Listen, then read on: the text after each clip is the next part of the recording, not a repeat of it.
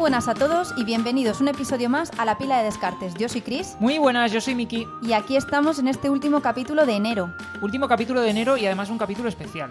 Sí, ¿por porque qué? Hacemos un repasito a lo que ha sido el primer año.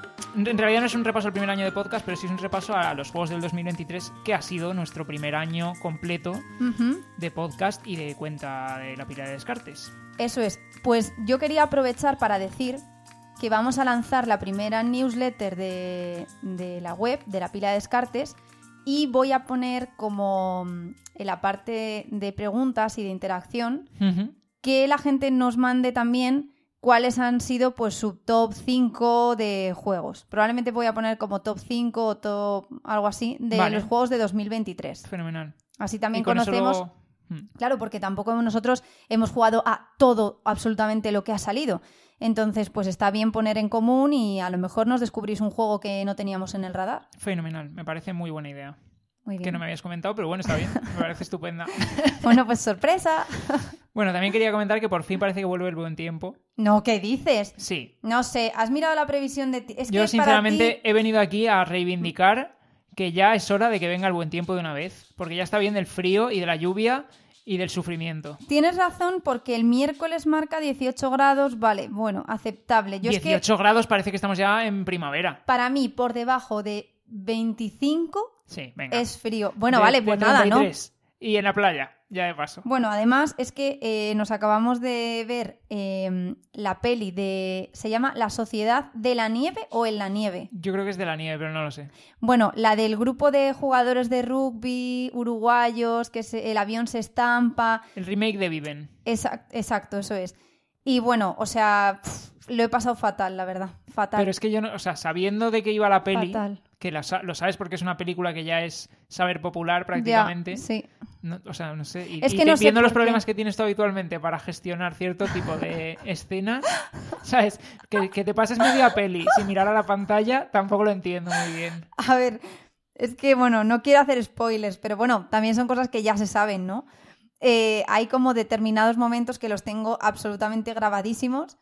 De verdad que yo lo di- esto lo estoy diciendo con la boca grande y no, no penséis de, no, es que esta no se ha visto en ninguna situación así. Yo no sería capaz de comer la carne humana. O sea, eso sí que, de verdad, lo tengo claro. No, no, no, no digáis, no, no lo sabes, habría que verte. No, no, de verdad. Creo que luego no habría terapia que me ayudase a borrar eso de mi mente. O sea, yo no podría. Y entonces ver eso en la película, Pero sabes que perfectamente que en la grabación no les están dando carne humana, ¿no? pero sale ahí la carne como si fuese jamón york. Es que yo ahora no puedo comer jamón york ya. No Madre puedo. mía. Pero tú también llevas mal otro tipo de escenas. Sí, no- En plan, cuando pasan cosas un poco escatológicas. A ver, lo que se refiere no es un spoiler, ¿vale? Pero que esto lo sabéis si os habéis documentado. De hecho, eh, me estaban saliendo como en TikTok, como pues vídeos de gente que se ha documentado y decía cosas como eh, curiosidades al respecto, ¿no? Entonces, bueno, a ver, es de suponer que si los pobres no tenían alimento porque comen carne humana, pero les faltan un, un montón de nutrientes más, pues por ejemplo calcio, etcétera. Bueno, el tema es que eh, creo que tenían co- escorbuto o algunos pillaron escorbuto o bueno, la cosa es que se les movían los dientes. Pero a lo loco, además, ¿no? En plan Dios. rollo que la mandíbula parece blandiblue. Ok. Dios. Entonces, ahora mismo tengo eso, que cierro los ojos y lo tengo grabado en mi cabeza y no puedo, o sea, estoy todo el rato con un sentimiento de debilidad, necesito olvidar esto, o sea, que pase el tiempo. Yo lo único que digo es que sabiendo, sabiendo en lo que te estabas metiendo, no sé por qué dices de ver esa peli, pero vale. No lo sé, es que me ha costado varios días de esta semana, que la hemos visto en varios trozos, eh, con el estómago revuelto. Había días que decía, ya, Sí, yo- Además la veíamos mientras estábamos cenando, que es como... Sí, encima yogur, que era ahí como blanco, entonces me estaba recordando todo el rato al tema de los dientes. No, fin. no puedo, de verdad, para mí es excepcional lo que consiguieron eh, esta gente. Yo creo que no hubiese sobrevivido ni cinco minutos ahí. Para empezar, por mi mm, poco, poca tolerancia al frío, es terrible. Pero uf, me- a mí me ha dejado una Tocada. sensación, sí, tocadísima. Pues solo hay una cosa que te puede quitar esa sensación tocada. ¿Cuál? Y son las novedades de los juegos de mesa. Vaya, qué forzado. venga, venga, pues entra, Dir. Nada, vamos a la sección de actualidad, si os parece. Y, y así vamos eh, introduciendo ya el mundillo de los juegos de mesa en el podcast, que es de lo que venimos a hablar. Eh, en la sección de actualidad os vamos a comentar campañas de Kickstarter, anuncios que ha habido, cosas así eh, que nos han llamado la atención para que las tengáis en, la- en mente, en la cabeza y por si os queréis meter o lo que sea. Entonces, pues bueno, hoy traemos varias además. Un poco extensa esta sección para lo que es habitualmente, pero es que había varios anuncios que me han llamado la atención, entonces los tenía que meter. Y además, me hace gracia porque le he dicho a Chris que hay uno que le va a gustar mucho. Y entonces debe estar ahí con la expectativa, no sé si estás con la expectativa de ver cuál es. Supongo que será algo de animales, ¿no? Puede ser. Vale. Igual no, igual simplemente te estoy troleando y es para que mantengas la atención todo el rato. Bueno, pues vamos a ver si lo logras. Podría ocurrir. Eh, venga, pues el el primer juego que os traemos se llama Knight, caballero en inglés. Y es un juego, eh, una campaña en Kickstarter que realmente lleva recaudado muy poquito. Lleva recaudados 12.000 euros, ¿vale? Y le quedan 11 días. Eh, lo que pasa es que me ha llamado la atención porque es un flip and write, que ya sabéis que nos gustan mucho.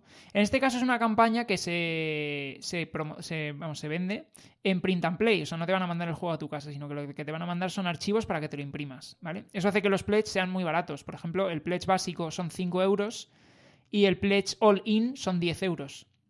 Para que os hagáis una idea, ¿sabes? O sea, realmente tampoco es que tengas que hacer una inversión muy tocha, no tienes que pagar envío tampoco, etcétera, ¿no? ¿Y de qué va este juego, este Night? Pues me ha llamado la atención porque el autor dice que es como una especie de eh, evolución o respuesta o juego dentro de unas mecánicas parecidas del Muro de Adriano, que es un juego que es prácticamente un multisolitario en realidad, o sea, lo podrías jugar tú solo. De hecho, este juego, ahora comentaremos un poco los modos de juego que tiene, pero el modo principal es en solitario. Y lo que ibas haciendo era como desarrollar tu castillo, intentando evitar invasiones y cosas así, ¿no? Pues en este juego es un poco parecido, somos un caballero que vamos a ir consiguiendo habilidades y vamos a ir desarrollándonos. Cada jugador tiene un caballero distinto, por lo tanto las condiciones de inicio de partida son diferentes y demás. Y luego tiene como una especie de componente de mayorías en un mapa. En realidad lo que vamos a hacer cuando lo jugamos en solitario es jugar contra un bot. Y luego tiene otros dos modos de juego diferentes. Uno es un modo multisolitario, por así decir, en el cual cada uno va a estar luchando contra el mismo bot. Y luego un modo guerra en el cual todos vamos a estar luchando en el mismo mapa central. Entonces se puede jugar de las tres maneras. Y, y eso, y lo que vamos a hacer pues en los turnos pues es un poco parecido al muro de Adriano. Va a salir una carta o dos cartas, tenemos que elegir una de las dos alternativas y va a tener como cosas positivas que vamos a cobrar y cosas negativas que van a ocurrir en el mapa. Y tenemos que ir eligiendo, tomando decisiones, todos los combos los vamos a ir activando en nuestra hoja conforme vamos tachando unas cosas, vamos desbloqueando otras y así encadenamos y demás. Entonces me ha parecido un juego muy interesante. Eh, con bastante rejugabilidad también porque tienes distintos caballeros que se están desbloqueando en la campaña y demás, y distintos mapas y escenarios que puedes jugar. Y luego, eh, pues eso, un print and play baratito que creo que puede entrar, la verdad. Por 5 euritos me parece un regalo prácticamente. Hombre, por 5 euros está tirado, sí. Y luego el arte, la verdad es que me ha, me ha llamado la Es atención. me un curioso, arte bonito, sí. la verdad. Sí, Me lo estaba viendo yo también. Mm. Así que nada, eh, se llama Night. Eh, no pondremos el enlace porque es verdad que nunca ponemos los enlaces, pero está ahora mismo en Kickstarter y está hasta el. Bueno, 11 días, no sé hasta qué día se cierra la campaña. 11 días. Pone. Me hace mucha gracia porque pone lo de fundado en 5 minutos y es como, vale. Ya, claro, si te pones siempre. un objetivo de 2 euros, Correcto. lo consigues. ¿eh? El objetivo que he visto que había puesto eran 200 euros. Entonces, bueno, basta Claro. con que 20 personas hiciesen el all que serán sus hermanos y sus primos y tal, y, y ya está, fundado en 5 minutos. Ay, pobrecillo, por favor. No, tiene buena pinta, tiene buena pinta. Vale, el segundo que os traemos, eh, personalmente, no es mi tipo de juego, la verdad. Y creo A que el ver. tuyo tampoco. A ver. Eh, se llama Omerta de Five Families y es un juego de Omerta. mafia. ¿No ¿Eh? es Omerta? O- es que tiene un acento. Ah, Igual es Omerta, ¿eh? No lo sé. Tiene un acento, lo que pasa es que el acento creo que es al revés. Es un acento de estos... No sé cómo se llaman. Ah no, no, no, al vale, lo estaba confundiendo con otro, Ah, que tiene un nombre como parecido. Vale, no, no, no, ah sí. tú estás diciendo uno de Guerra de Mitos. Sí, creo, ¿no? correcto. Ah, sí, Eso, sí, es verdad, justo. llama Omerta también. Yo creo que también. No, no, vale, sí, este tiene, tiene ahí la tilde. Es eh, Omerta. Entiendo, porque es verdad que la tilde es al revés, entonces no Sí. es- no, estoy seguro. ¿eh? Mm. Es un juego que me recuerda un poco a... Bueno, eh, lleva recaudados 42 mil dólares y le quedan solo 5 días. O sea que si nos estáis escuchando tarde, pues, pues no vais a llegar.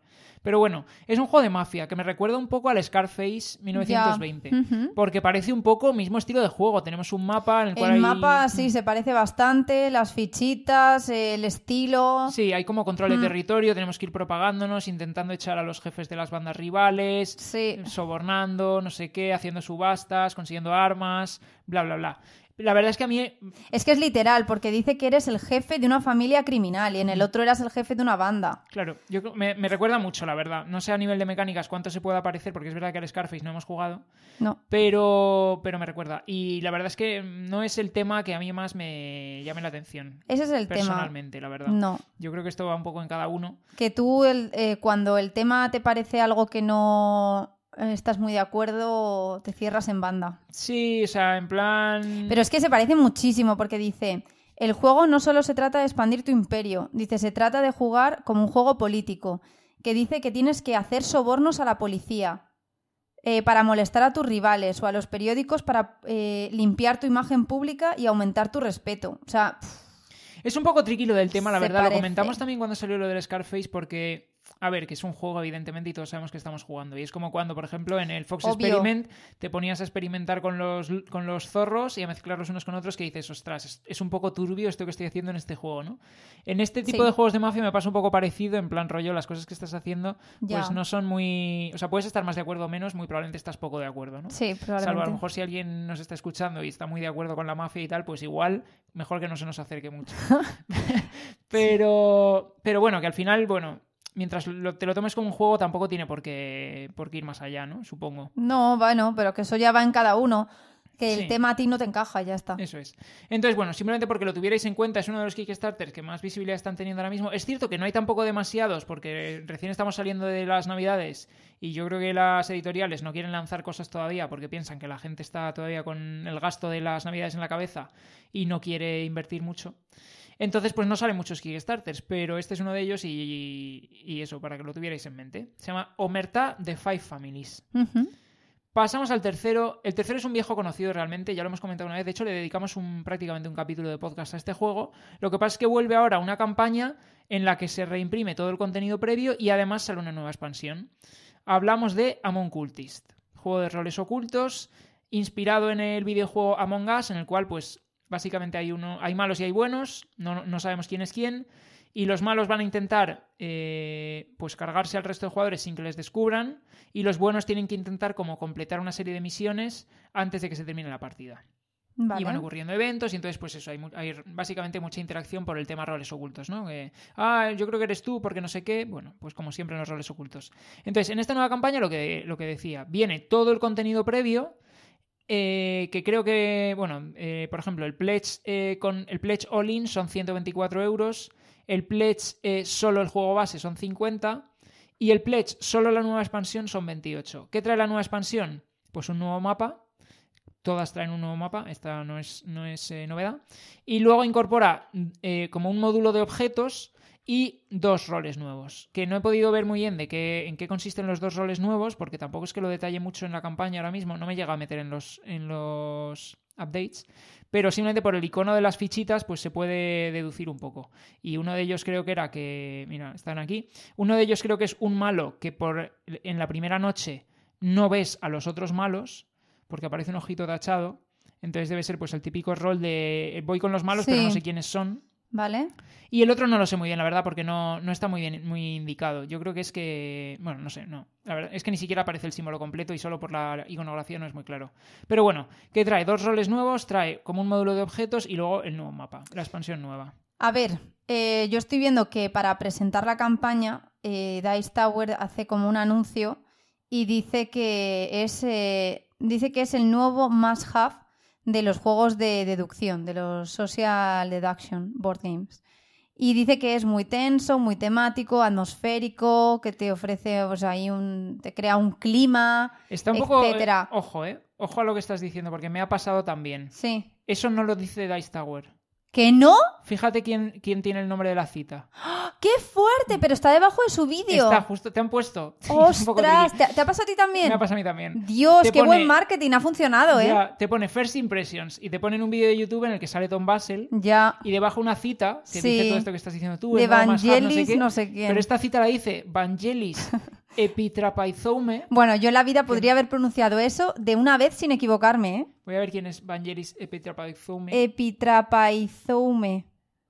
es que ni siquiera Bueno. poniéndolo en Google. El tema es que, que fuerte, que fuerte. Es un, sí, es un content creator de no sé dónde. Qué fuerte, qué fuerte. Porque claro, está debajo del vídeo ahí de Dice Tower, Dice Tower ahí el señor con la caja.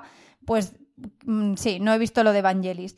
Bueno, el tema es que cuando nosotros lo jugamos, hemos jugado varias partidas de este juego, una hicimos con un grupo pues de amigos, familiares, tal, os grabamos las entrevistas y al final todo el mundo la sensación que tenía era como la nota que le ponían era como de 7 al juego. No está mal, evidentemente. Es un juego pues que está bien. Ahora, para mí no es lo mejor de juego de roles ocultos. Es verdad que la gente que era menos jugona se quedaba con opiniones de es muy enrevesado. Yo creo que lo que le hace enrevesado es el tema del tablero. El tablero, lo de los objetivos de los libros, las misioncillas esas, que no es más que ir a una habitación y coger una ficha y ponerla. O sea, ponerla en un track. Sí, pero tenías que estar ahí gestionando que si meto cartas, luego esas cartas salen las cartas, van a ir saliendo, luego se pueden ir metiendo más. No quería meter ruido. O sea, no quería contar todo eso porque contado así nadie se entera. Ese ruido sirve para dejar claro que era enrevesado un poco, ¿no? es muy enrevesado. Entonces yo creo que para mí es el tema del tablero. A ver, soy muy pesada. Para mí, un juego que es de deducción, mm, que funciona fenomenal, de roles ocultos y tal, pues ¿cuál es? Es el Blood on the Clock Tower. Para mí es el mejor. A ver, ¿qué ocurre? Que por comparativa eh, sufre el, el Amon Cultist. Lo entiendo. Y luego otra cosa es que en el, en el Blood necesitas un máster que eso también es una, puede ser una cosa negativa, mientras que aquí no. Sí, eso estoy de acuerdo. Sí, cada uno tiene lo suyo, yo lo entiendo, pero a mí si me dices a cuál jugar, pues hombre, iría primero al otro. También creo que el no tener un tablero le quita a la gente que no ha jugado la complejidad de pues tienes que estar gestionando dónde ir, que hay salas donde no puedes ir en determinadas rondas, eh, cómo resolver misiones, mientras que se centran en lo que es aprender su personaje y centrarse en la deducción. Pero luego tiene otras cosas negativas, que es lo que hablábamos, de necesitas un máster, es un juego que requiere, es hiper inmersivo en el sentido de que como no te hayas estudiado bien la hoja con todos los jugadores, se te puede pillar muy rápido si eres novato. A ver, sí, yo estoy de acuerdo que o sea, los roles de los personajes son más complejos en el Blood on the Clock Tower, pero porque también es su principal atractivo, yo creo, al final. Estoy de acuerdo, pero aquí es verdad que el Amon, eh, Cultis, jugándolo con las expansiones, mejoraba significativamente porque le mete esos eh, roles y esos incentivos, esos objetivos de personaje adicionales. Sí, también es cierto que tienes que romper un poco la partida, porque no te recomienda meter como demasiado caos, no se llama caos, se llama legitimidad, no me acuerdo cómo se llama, pero como que cuantos más roles metes, más caos metes a la partida y te dice, no te pases de 5, ¿no? Y le da valor a cada personaje. Sí. Y nosotros la partida que jugamos la jugamos como 9 en un bando y 7 en el otro o algo así de caos, o sea, en plan rollo a muerte. Pero porque, porque al final yo creo que es donde está un poco la chicha, ¿no? Más que, el que sea lo que dices tú, el que el, el, el juego sea ir de casilla en casilla, poniendo cartas y colocando para sacar los libros y tal, es un Tiene poco poca gracia. Poca gracia Eso es, entonces esto por lo menos te mete ahí como unos objetivos individuales, eh, roleas con los objetivos de cada uno, bla, bla, bla, bla. Pero, a ver, el juego, pues le tienes que meter eso a mi parecer, para que realmente funcione. Hmm, yo lo veo igual, la eh, verdad. ahora, esta expansión adicional, he visto que llevaba recaudado como 90.000 creo que eran, ¿no? Sí, no sé cuánto recaudó 97.000 euros, que no está mal, le quedan 26 días de campaña, pero tampoco me parece eh, desmesurado teniendo en cuenta que cuando fue Essen era el juego que estaba en el top 1. Es que recaudó, estoy viendo, en el primer Kickstarter recaudó 97.000 en total, ¿eh? ¿También? 97.000 recaudó... Es que estoy viendo este, espérate un momento a ver si la estoy Ah, vale, ah, digo es que no. Va a ser el mismo, perdón, Claro, no, no. digo no. Volver a abrir pestaña cerrada. A ver, voy a, voy a, buscar el otro, a ver si lo encuentro. A ver, yo creo que, no sé, me tiro el rollo, pero yo creo que tuvo que recaudar más por Ah, el hecho de que era el sí. primero, el ABGG. 248.000 recaudó. Claro, estaba el primerísimo en la BGG, eh, del ranking este hotness de lo más esperado para Essen. Y ahora lleva 20 97.000, que le quedan 26 días, es un huevo. Pero quiero decir que yo creo que eh, es un buen juego de roles ocultos. Ahora, siendo realmente franca, no es mi favorito. Sí, yo estoy de acuerdo que si quiero algo más centrado en los roles, me voy al Blood on the, Sí. Blood on the Clock Tower. Sí. Y- o, o si quiero simplificar, pues me voy, por ejemplo, a pues un Secret Hitler o. Total, un- es que in- incluso el Insiders, ese sí que ya es para mm, no tener ni tablero ni nada. Y si lo que quieres realmente es un juego de tablero con misiones y roles ocultos, yo me iría a un pacto con el diablo. Entonces es que este se queda ahí como en mm, dos aguas para mí. Sí. Estoy totalmente de acuerdo. Entonces, para mí la conclusión y sobre todo lo que nos tenemos que llevar de que hay una campaña ahora mismo de Amon Cultis con la expansión nueva es que han anunciado que el Blood on the Clock Tower llega en español en el Q3, en el tercer trimestre. Ah. Esa es la principal conclusión de esta sección, ¿vale? Vale, vale. Bueno, Entendido. vamos a pasar a la siguiente campaña. La siguiente campaña es de un juego que se llama Explorers of Navoria. Vale, este es el mío. Este... La acabo de abrir y este es el mío. Sí, ese es el tuyo. vale, efectivamente. vale, vale, Lo has vale. visto rápido, ¿no? Sí. Eh, Explorers of Navoria es un juego que está ahora mismo en Kickstarter, lleva recaudados 143.000 euros y le quedan 17 días. Uf, Dice que es un immersive, eh, inmersivo juego de, construcción de tableau, vamos, de, de tableau building, tipo Sí. Everdell y demás, sí. y construcción de trabajadores eh, en un mundo de fantasía. Vale. Entonces, ¿en qué consiste este juego? Bueno, este juego que si os metéis en la campaña de Kickstarter veréis que es súper colorido. Es una monada, o sea, las cartas de dragoncitos ahí o cocodrilos pequeños, el pajarito, o sea, esto es una preciosidad. Se le ha acusado de decir... De copia del root un poco, ¿eh? Se le ha acusado precisamente... ¿No lo has leído tú? No, nada. Pues se le ha acusado de copia del estilo artístico del Root. Hombre, es que se nota. Sí, Eh, pero dice que... Y yo entiendo también que qué pasa, que en- cuando en, la- en el Renacimiento... Igual, igual la troncho, ¿eh? Ojo que igual la troncho con esto. Pero en el Renacimiento, cuando alguien, por ejemplo, pintaba un cuadro cubista o realista o lo que sea, ¿qué pasa? Si otro autor sacaba otro cuadro en el mismo estilo, ya no tenía ningún derecho a sacarlo. Espera, que es que no solamente hablamos de las cartas, es que los meeples serigrafiados guardan el mismo estilo que los del root. Que yo lo entiendo, pero... pero O sea, una cosa es que ya el copies estilo- el estilo de las cartas y ya el estilo de los meeples. No, porque podrían haber hecho meeples de animales y por lo menos plagian al Everdell en eso. Y dices, mira, han plagiado a varios. Pero que es que esto. Oye, Pero- yo no quiero hablar de plagio. Claro, pero- Una cosa, porque es una cosa ilegal. O sea, o no sé si es ilegal, pero. A ver, yo Está veo fea. esto y a mí me parece el root. Pero una pregunta. ¿Por qué eso debería estar mal? O sea, quiero decir, lo bueno eh, inevitablemente se imita. O sea, es Ya. que eso ha pasado toda la vida. Ya. Y hay autores, eh, lo que te digo, pintores y demás, seguro, o escultores o tal, que han copiado el estilo artístico de otros que han llegado antes que ellos y han conseguido su propio éxito con ello. A mí no me parece mal, sinceramente. O sea, es, verdad que se parece tú, mucho. Es que aquí estoy viendo una carta como de. mm, No sé qué es, una ardilla, que es que esto es clavado al root. Se parece mucho. Pero bueno, es su propio juego, inevitablemente. Hombre, claro, hombre, claro, es su Entonces, propio. bueno, ¿de qué va el juego? Pues básicamente en el juego, eh, pues eso, tenemos como que explorar una tierra, no sé qué, y entonces vamos a ir consiguiendo animalitos y cosas así que nos vamos a traer a nuestro área de juego para que nos vayan activando cosas. Entonces, un poco la dinámica del juego, que tampoco he profundizado demasiado, pero bueno, porque lo tengáis un poco en mente de qué es lo que va. Eh, al principio de nuestra ronda sacamos dos fichitas, de la cual nos vamos a quedar una, y entonces esa fichita luego la vamos a colocar, eh, dependiendo de, o sea, la vamos a colocar en el tablero y vamos a poder elegir una de las cartas asociadas al lugar donde la coloquemos. Esas cartas nos van a venir a nuestro área y nos van a activar cosas, y luego las fichas que hayamos ido dejando en el tablero las vamos a utilizar como colocación de trabajadores para ir desarrollándonos y demás. Entonces, pues eso, tiene, aparte del arte, que es una pasada, que sí, es muy sí. bonito, por más La verdad que- es que es muy, muy bonito, ¿eh? súper colorido, porque además los colores es que me parece. O sea, eso no lo, no lo tiene el root, ¿eh? O sea, vale No. que el estilo de los animalitos sí, pero el colorido y la maquetación de las cartas y el diseño gráfico, que me parece también que es un atractivo Sí, muy es fuerte, buenísimo. está muy bien hecho. Dice que. mm, una cosa. Dice que eh, vas como descubriendo, eh, construyendo asentamientos en continentes, Sí, tiene como una especie de desarrollo en un mapa. fabricas suministros, ar- eh, fabricas artículos, dice que colaboras con distintas razas de Navaria. Buah, es que esto, lo que cuenta, dice aventura, exploración, fantasía, redacción de acciones, o sea... A ver, eh, yo esto lo quiero, la verdad. Tiene muy buena pinta. Luego, además, Sí. es que encima te pones a mirar los pledge y para lo que hay hoy en día es un pledge bastante barato. Dios, una carta entera rosa. Buah. ¿La del avión o qué? Sí, ya, sí, es que lo sabía. Eh, el juego base son 44 dólares.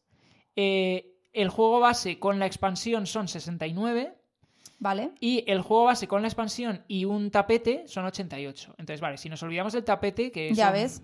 será para el que le gusten y demás. Que es el mapa, yo creo, ¿no? ¿O Sí, qué? sí, es el mapa, es el tablero Vale. de juego. Incorpora como un área donde, así en lugar de tener las cartas desplegadas como en una especie de zona común, pues lo tienes en el propio tapete. Vale. Eh, pero vamos, sí, simplemente la deluxe Vamos, la- la- el, juego base, porque no es que haya deluxe. El juego base con. Bueno, sí que hay deluxe, ahora lo comentamos. Vale. El juego base con expansión son 69, que es lo Vale. que te podría costar un juego base en cualquier, de hoy en día.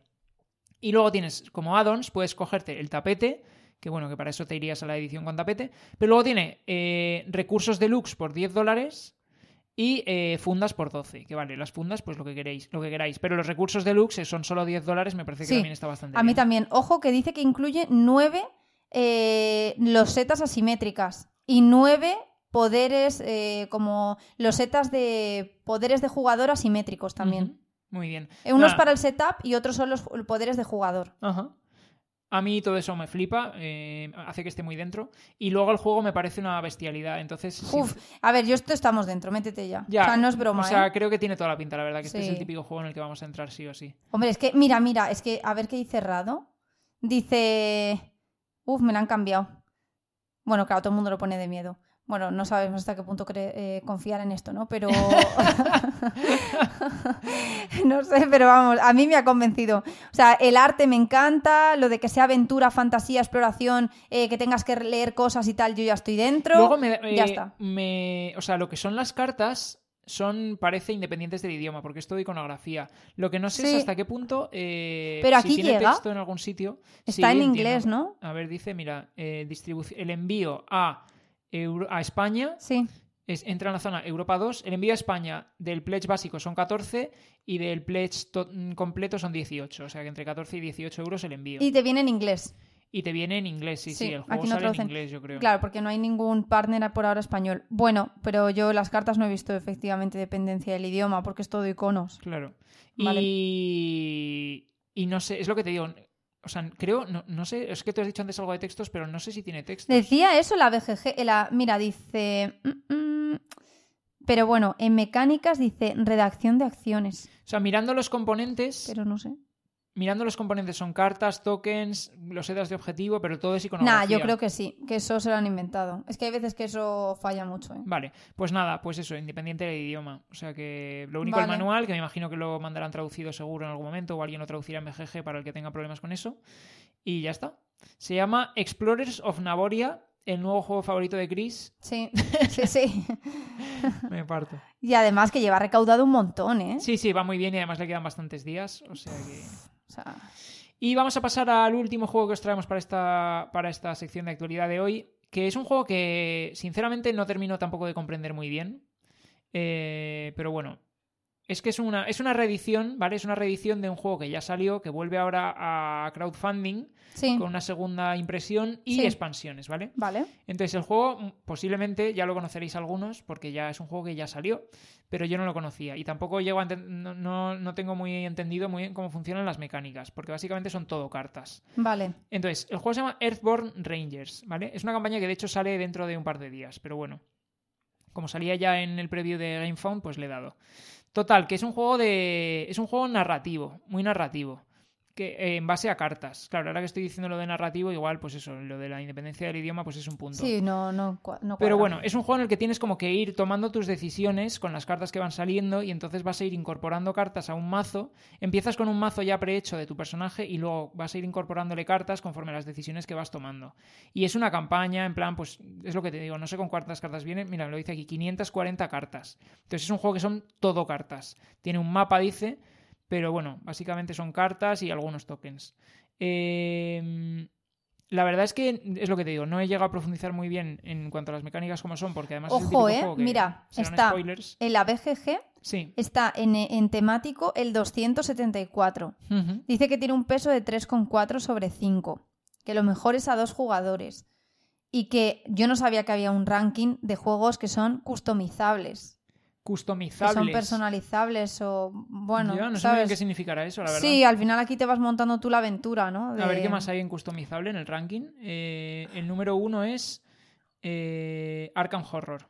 Ah. Ah, bueno, porque puedes ir metiéndole de distintas cajas, personajes y cosas así. A lo mejor luego está Marvel Champions también. O sea, son los LCGs, parecen. Mm. Bueno, pues está el número 18 este, o sea, no está mal.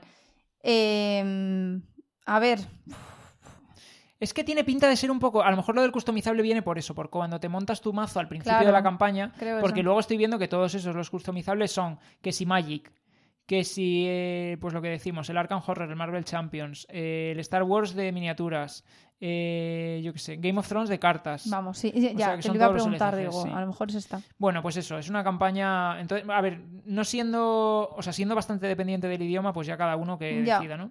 Pero como lo estaba un poco petando y es un poco. O sea, se está hablando mucho de él en BGG y es una reimpresión de un juego que ya salió, pues porque lo tuvierais en el radar. Earthbound Rangers en GameFound, sale un par- dentro de un par de días. Muy bien. Eh, yo una cosa, un Sí. matiz eh, del otro juego. Del Explorers of Navoria. sí, Vale. ese. Eh, que en BGG ya Sí. pone que tiene como un 2,29 sobre 5 de nota. O sea, es un juego ligerito. De peso, dices. Sí.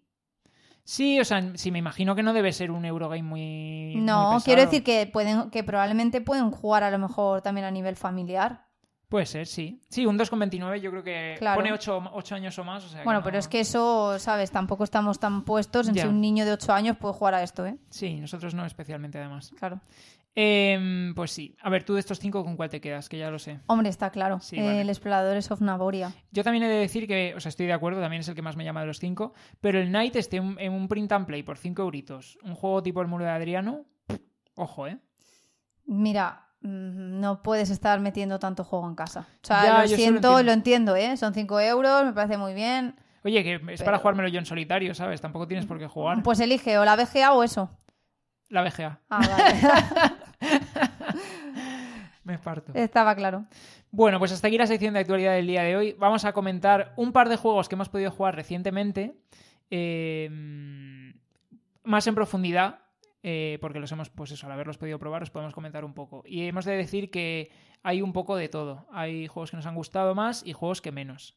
Entonces, vamos con el primero. El primero es un juego que publica Más que Oca, que de hecho sale esta semana.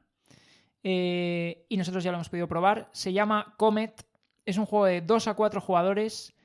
eh, 45 a 75 minutos de duración. 2,25 de peso. Cuyo diseñador es Peter Prince. Y la editorial que lo publica originalmente es Fantails. Y aquí lo ha traído, como decimos, Más que Oca. Entonces, ¿en qué consiste este Comet de 2 a 4 jugadores? Pues básicamente estamos como en la época prehistórica. Eh, no voy a decir la era, la era del, del prehistórico porque no tengo ni pajolera idea, la verdad. Pero básicamente est- estamos en una situación en la cual va a caer un cometa, eh, ya lo estamos viendo en el cielo, y entonces pues hay un montón de especies animales que tenemos que intentar salvar para que no se extingan eh, con la caída de este cometa.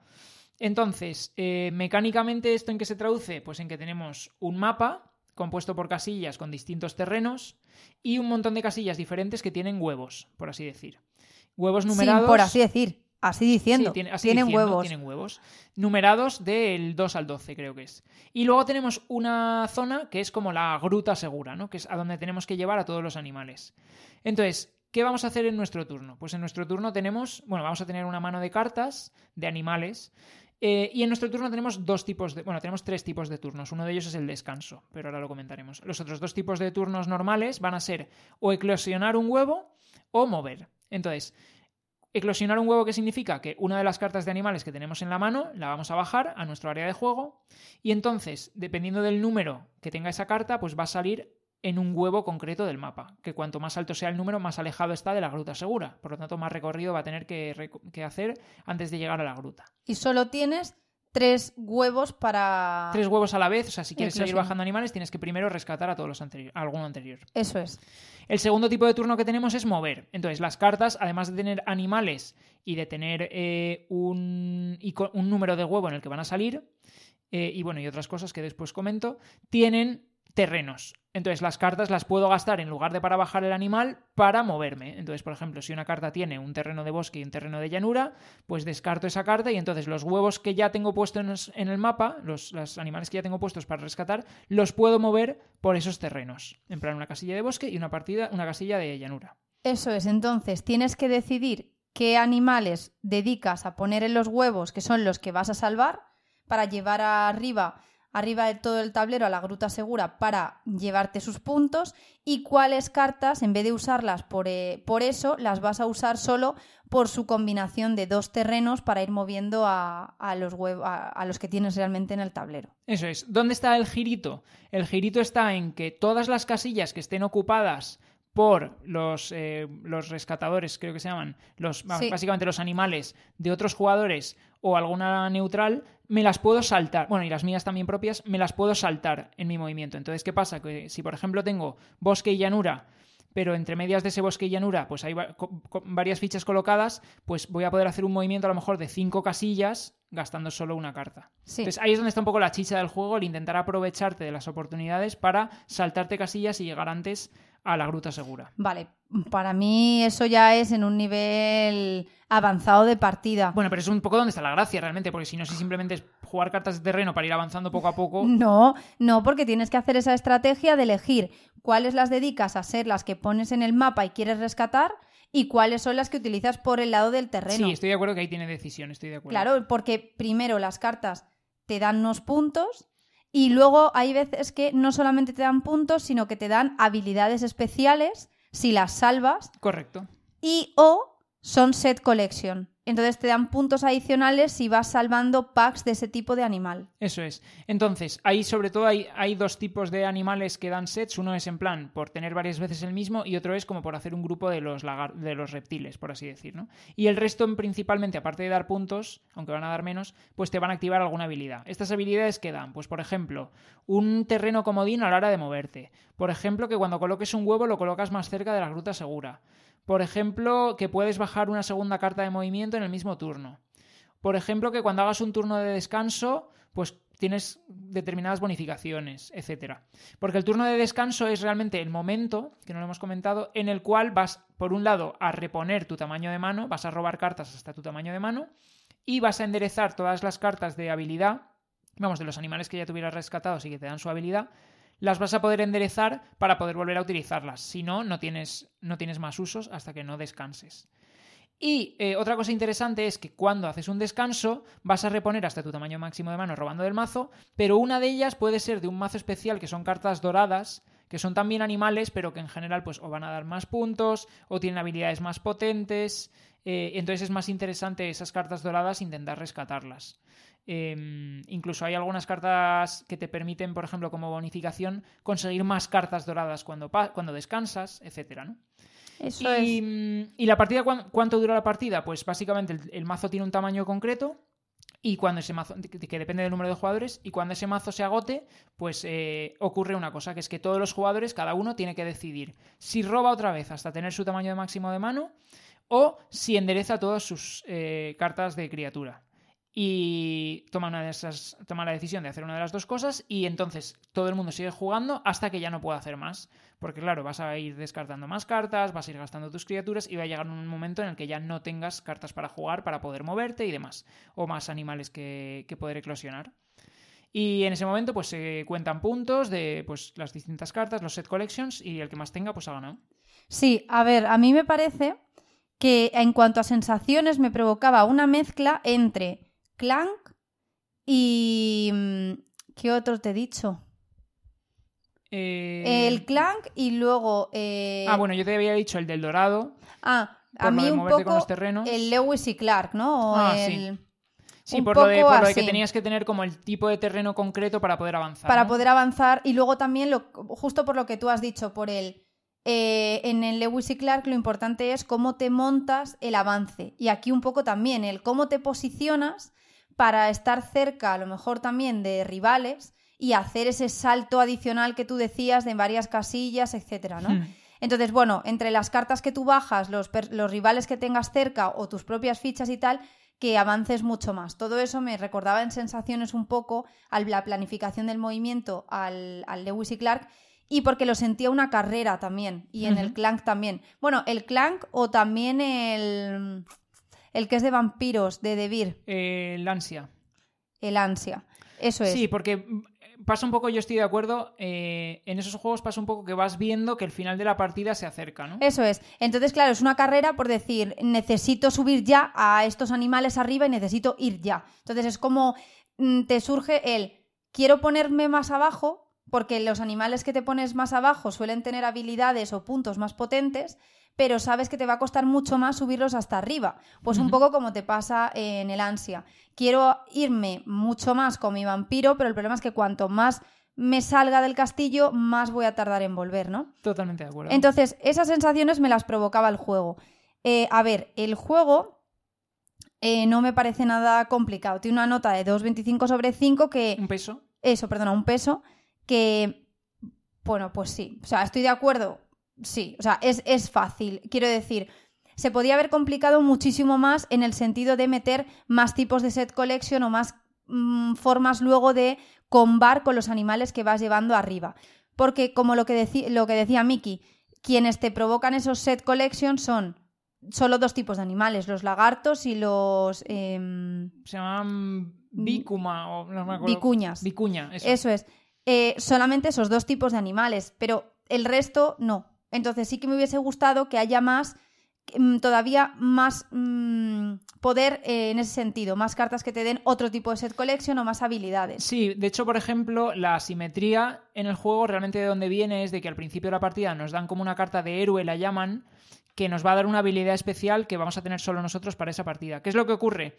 Que esa habilidad que nos da está en otras cartas también. Entonces realmente Estoy de eh, empiezas con ella y eso es, estoy de Está acuerdo, para el principio de la partida condicionante, Mm. pero conforme avanza la partida, pues es posible que otros jugadores puedan acceder a esa misma habilidad o, o etcétera. Es lo que decía, que al final el juego funciona, está bien, eh, te produce una sensación como de carrera, eh, la planificación esa del terreno, tal. Ahora, que para mí eh, me ha resultado como, o sea, se queda muy sencillo. Porque las decisiones que puedo tomar, debido a que tampoco hay tanta variedad de, puntuación al final con las cartas que vaya, los animales que vaya salvando, porque solo hay set colección de esos dos y tal, y- pues al final tampoco me lleva a tantas estrategias. Yo creo que es un juego que, o sea, la experiencia cambia mucho eh, según el número de jugadores, porque el mapa es el mismo, En- entonces el tamaño del mapa es el mismo. Y a dos jugadores tienes solo dos personas poniendo piecitas de animales eh, en el mapa. Y a cuatro jugadores tienes cuatro personas poniéndolas. Entonces el potencial de fichas colocadas en el juego son hasta 14 a, a cuatro jugadores, mientras que, porque tienes dos neutrales, mientras que a dos jugadores son ocho.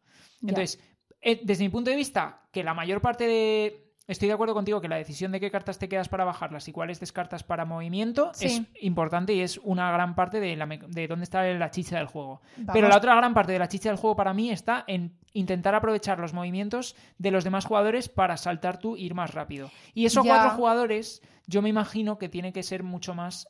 O sea, eh, lo puedes aprovechar muchísimo más porque tienes un montón de fichas más por el tablero que aprovechar. También te digo que la partida entonces durará mucho menos porque... No, eh, cambia el tamaño del mazo. A más jugadores, Ah, más mazo. más mazo. Vale, vale, es que digo. Luego también, otra cosa, eh, otra estrategia que tienes es, otra decisión, vamos, el cuándo descansas. Es decir, estas cartas ya tampoco me van a producir mucho más. Prefiero descansar, incluso prefiero descansar y quitármelas, descartarlas y robar nuevas y a ver si tengo mejores posibilidades o no. Pues sí, o porque es haya, porque haya alguna dorada a lo mejor que, de- que te interesa, porque es verdad que las cartas doradas, estas que decimos que son más potentes, pero solo puedes coger una cada vez que descansas, están vistas. Entonces, claro, puedes ir viendo en según cuando pases, pues si te vas a poder llevar alguna que te interesa o, o te va a quedar alguna que ya nadie quiere. Y luego también a mí me, me he autobloqueado porque al tener todo el rato los tres animales en huevos, al haberlos bajado de muy rápido, eh, o todo el rato tenía los tres ocupados, claro, había veces que me salía una carta que yo quería eh, dejar para ponerla en huevo, pero me faltaba la vida para poder eh, liberar un espacio porque estaban muy atrás o no tenía muchas posibilidades y eso me lastraba. Entonces también es importante la rotación que le vas dando a lo de los huevos y las cartas que bajas. Estoy de acuerdo, porque si no, esto también cuando pasas, cuando descansas y robas hasta tu tamaño máximo de mano, el haberte dejado cartas en la mano hace que luego robes menos. Estoy de acuerdo contigo. Eso es. Entonces tiene todo esto que eh, me parece que está muy acertado, me deja buena sensación, mm, el arte me ha parecido muy bonito, muy muy bonito. Sí, porque... la verdad es que las ilustraciones están muy bien. Ya y la podría- producción está bastante guay también. Sí, la producción está muy bien. De hecho, sí, sí, sí, Ahora por supuesto. Ojalá el Arnova tuviese estas ilustraciones, ¿eh? Ya, sí, estoy de acuerdo. Literal. Pero para mí se me ha quedado como mm, de- eh, muy ligero. Hmm. Y, y yo soy amante de los juegos que son ligeros y muchas veces os digo, get on board, buah, estupendo para cuando vienes cansado, te puedes echar una partida sin problema, no sé qué. Pero aquí es como que he dicho, lo veo muy bueno para gente que se esté más iniciando, porque no le metes tanta variable de decisión. Sí, y yo creo también que es un juego que a lo mejor eh, con lo que dura la partida, yo creo que le falta a lo mejor un pelín de evolución a la partida. Y porque es verdad que conforme vas avanzando y vas consiguiendo rescatar animales, pues vas teniendo más habilidades a tu disposición. Pero, pero esas habilidades a lo mejor es un poco lo que decías tú, que no son lo suficientemente eh, combables o estratégicas o tal como para que notes que al final de la partida estás haciendo unos turnos maravilla que flipas, mientras que al principio vas mucho más despacio, sino que da un poco la sensación de que a lo largo de la partida estás como haciendo todo el rato lo mismo n veces. Sí, sí. Entonces a lo mejor pues o le falta o un poco sí, más no le has de visto chicha, como, como que mucha sea... progresión, ¿no? Sí, lo entiendo. Hmm.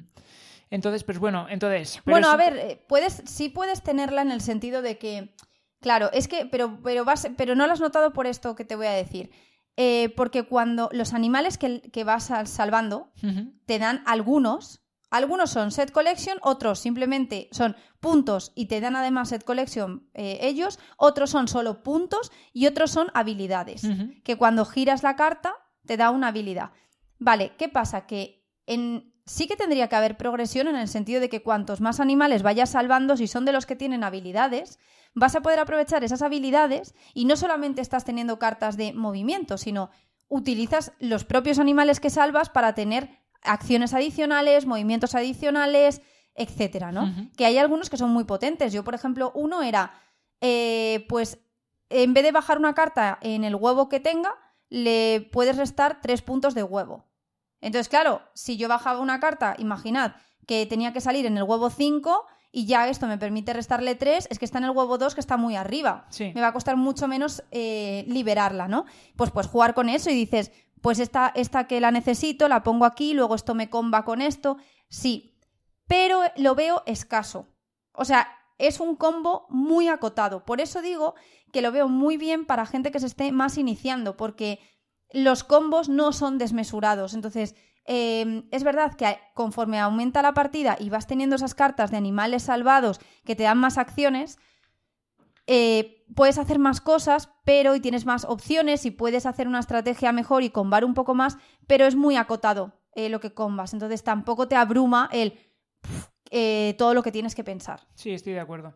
Y luego, lo que comentábamos de la producción, que está muy bien la producción, la verdad, porque te viene primero con. eh, o sea, las cartas tienen. Lo comentábamos antes, mm, o sea, tampoco es que seamos así tan sibaritas, ¿no? Pero tiene buen gramaje, o sea, están guays. Sí. Pero me gusta además que te viene como con unas. las típicas cajas para cartas, que están bastante guays, bastante chulas. Sí. Te vienen ya hasta montadas y todo. Y el arte está muy guay, tanto en las cajas como en las propias cartas. Y, y nada, y luego pues lo necesario, el tablero, unos cuantos tokens y las fichas eh, son gordotas. Eso también está guay, ¿no? Eh, de madera, las fichas de los rescatadores tal y de las fichas neutrales estas. Sí, sí. Entonces, bueno, pues básicamente para mí yo estoy de acuerdo un poco con lo que decías tú antes. Es un juego de iniciación, por así decir. Yo lo veo bien como juego de iniciación, eh, no muy complejo. Eh, para eso, para juegos en plan de movimiento, de movimiento con cartas y que algunas de ellas luego te van a dar habilidades cuando las rescates y tal. Y Sí. ligerito, sencillito y bien. Sí, eso, yo esa es la conclusión que saco, sí. Pues nada, este es Comet, de, lo publica aquí Más que Oca y sale esta misma semana. Vamos a pasar al segundo juego que os traemos en esta, en esta sección de destacados. Hablamos de un juego de una editorial extranjera que sale directamente a retail, aunque esta editorial es bastante dada a hacer Kickstarters y bastante gordos.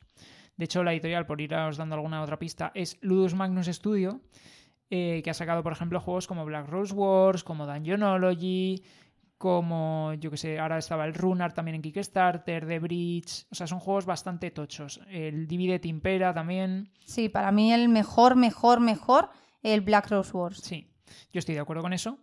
Pues esto es un juego retail que sacan eh, directamente sin pasar por campaña de Kickstarter y es como una especie de, vamos a llamar, pues juego más ligerito que otros juegos de, de la editorial, ¿no?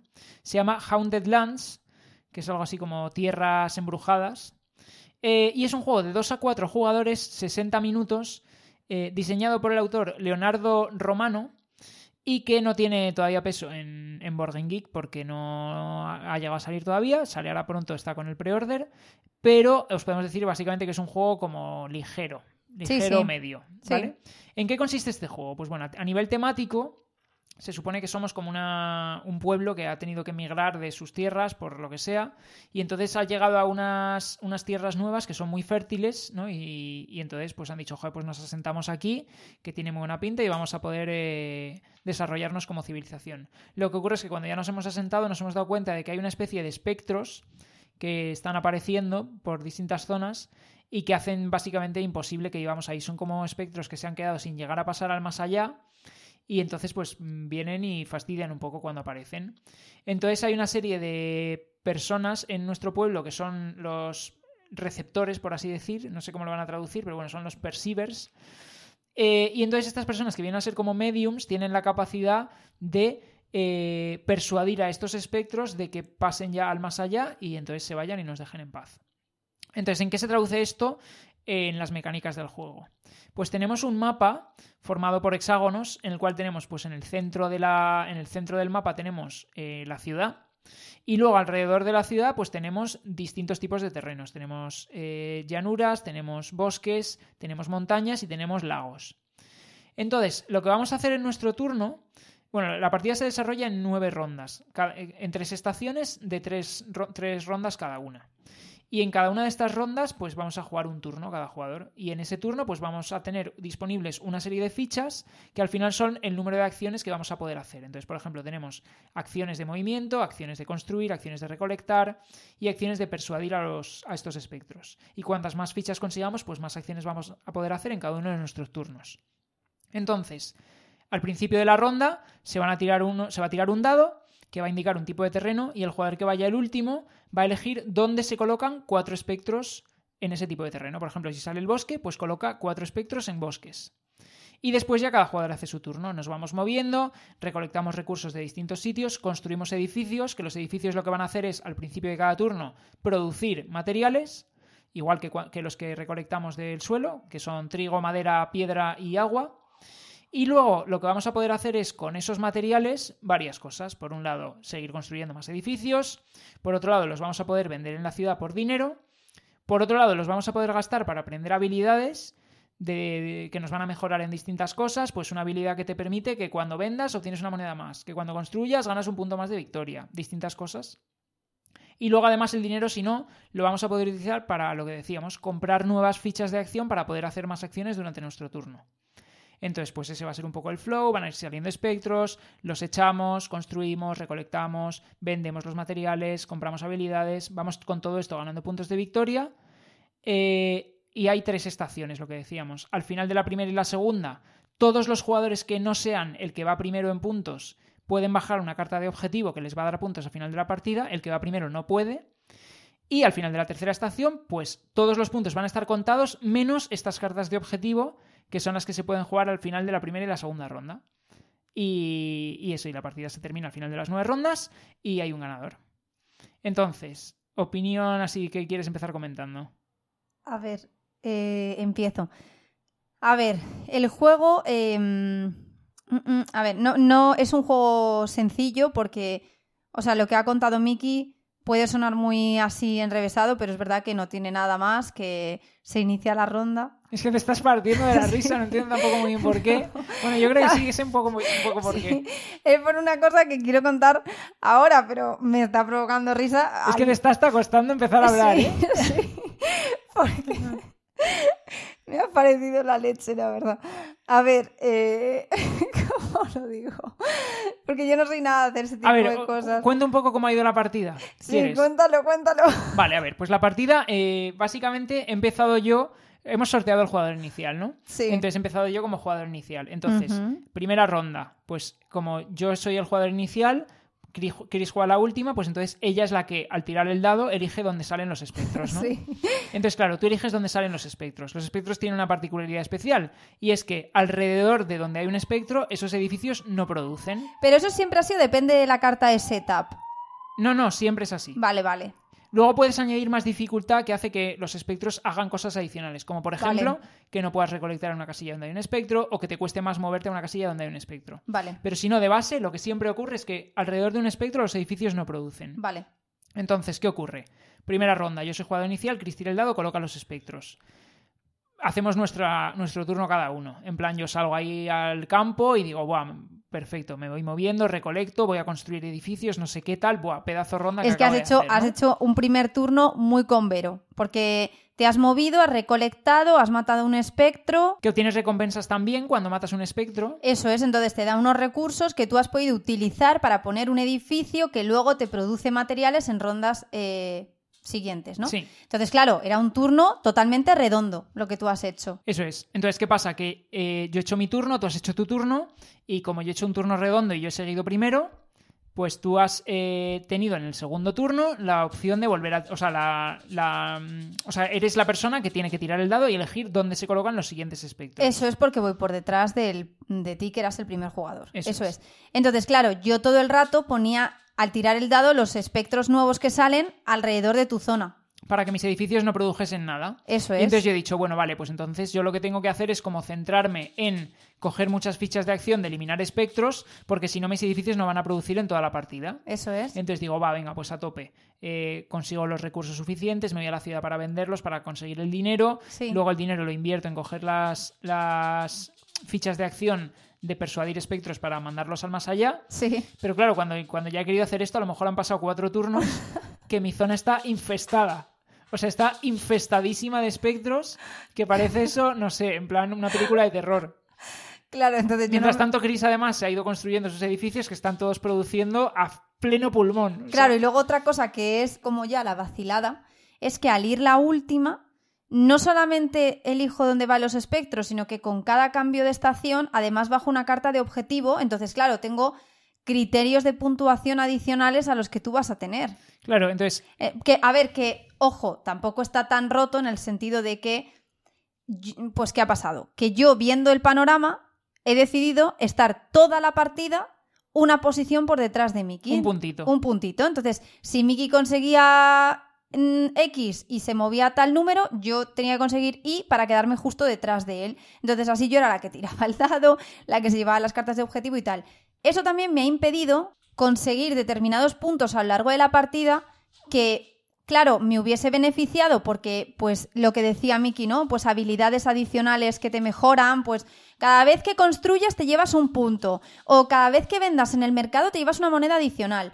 Y además te dan puntos por tener esas mejoras que te vas consiguiendo. No lo he hecho porque digo, me interesa ir siempre un punto por detrás y si hacía eso me iba posicionando por delante. Pero ¿qué he hecho? O sea, mi estrategia ha sido ir todo el rato un puntito por detrás de Mickey. Claro, pero, o sea, quiero decir, por este camino que tú dices, vale, he pe- desperdiciado la oportunidad de ir consiguiendo Sí. esas cosas. ¿Qué ocurre? Que tú, como estabas produciendo más que yo, Claro, porque mis fantasmas, no tenía fantasmas. claro, lo que has hecho ha sido acumular recursos. Vale, no estabas Claro. superándome en puntuación, pero a lo mejor estabas acumulando recursos. Sí. De manera que cuando ha llegado el último turno y has dicho, bueno, aquí ya le puedo pasar porque ya no va a haber otra fase de. En los dos últimos es cuando ya me lo empezaba a montar. Sí. ¿Hay cuántos puntos has podido hacer sin contar los puntos de las cartas de objetivo por encima de mí? A lo mejor has hecho ahí 10 puntos más que yo. Ahí me has- me has 18 superado como así. en- sí, Sí, 15, sí. 18 puntos más que yo en ese último turno. Claro, Más luego las cartas de objetivo, claro. que te han puntuado otros 15 o así. Sí, una cosa así.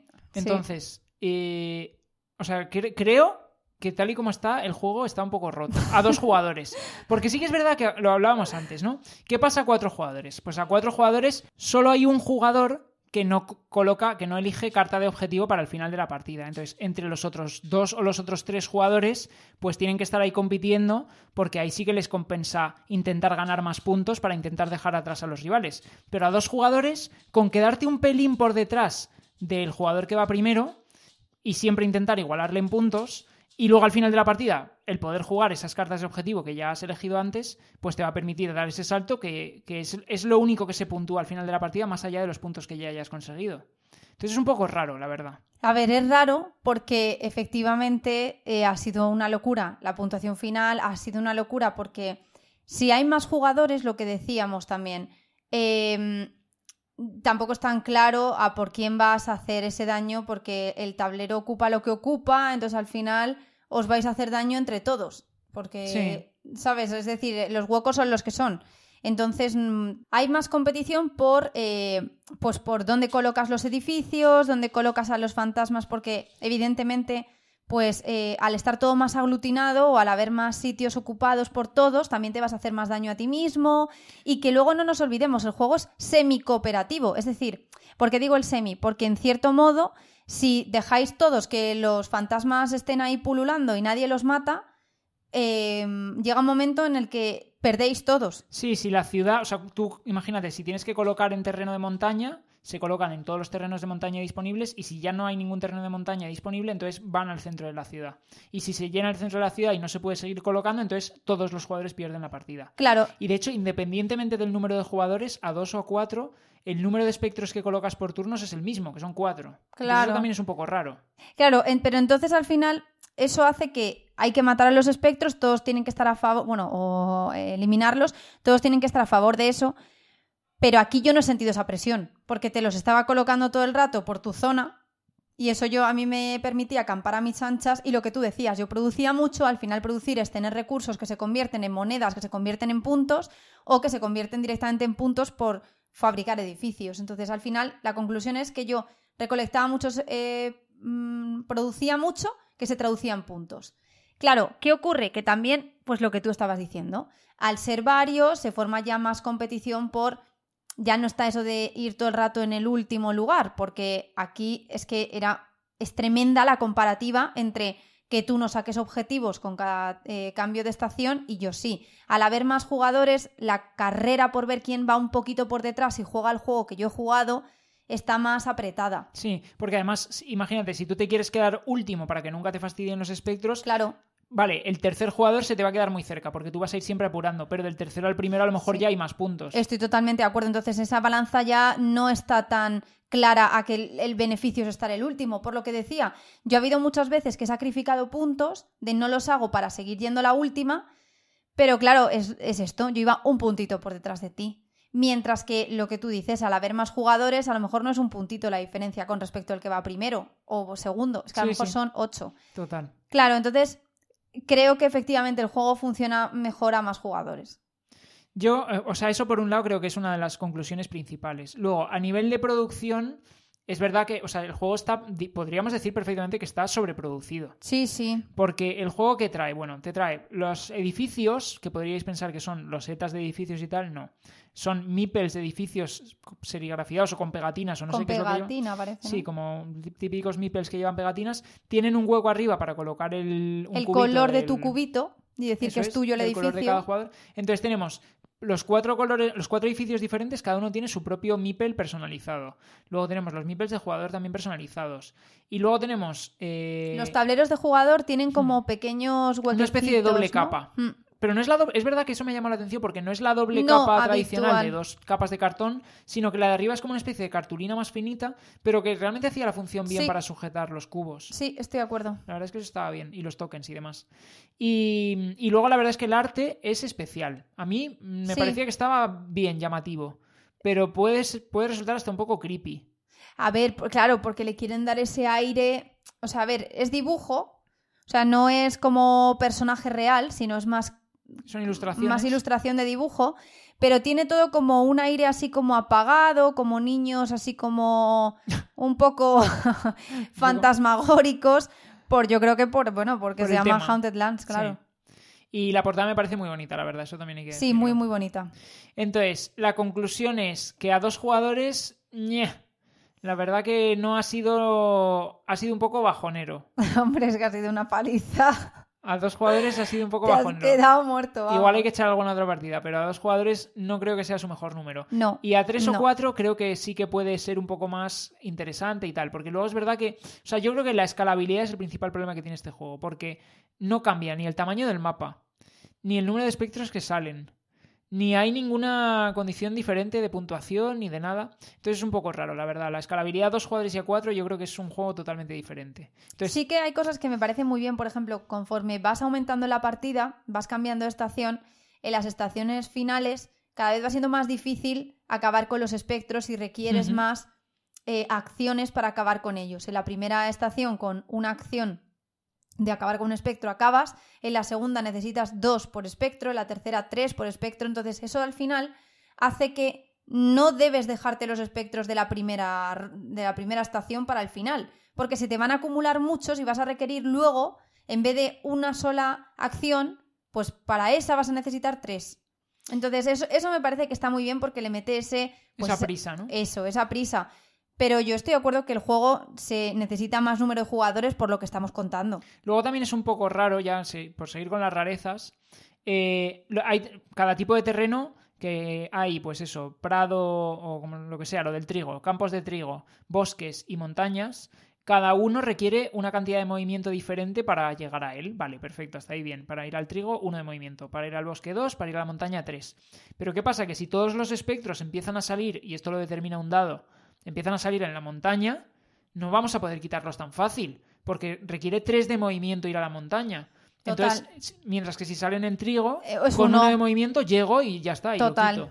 Sí. Entonces eso también hace que el azar del dado decida un poco si la partida se va a petar de espectros o va a ser relativamente fácil quitarlos. Estoy de acuerdo, porque al final tú también tienes que hacer cosas en tu turno. Si requieres tres movimientos para entrar solo en la montaña y matar al espectro, a lo mejor te quedas sin movimientos para luego poder hacer una, irte a otro sitio a construir o a recolectar o a vender. Sí. Y dices, pues lo dejo. Claro, lo dejo, es que efectivamente se te van acumulando. Entonces yo creo que a lo mejor eso de, de dónde salen los espectros hubiera estado mejor con un macito de seis cartas o algo así, o nueve cartas, pues son Ah, nueve y rondas. que haya de todo. Claro, y que estén todas, en plan, Ya. vale, y que digas, vale, como ya han salido en bosque, ahora no van a salir en bosque en esta ronda. Entonces planifico, ¿sabes? Como que le daría también un, un puntito de Puede ser, ahí. sí, puede sé. ser.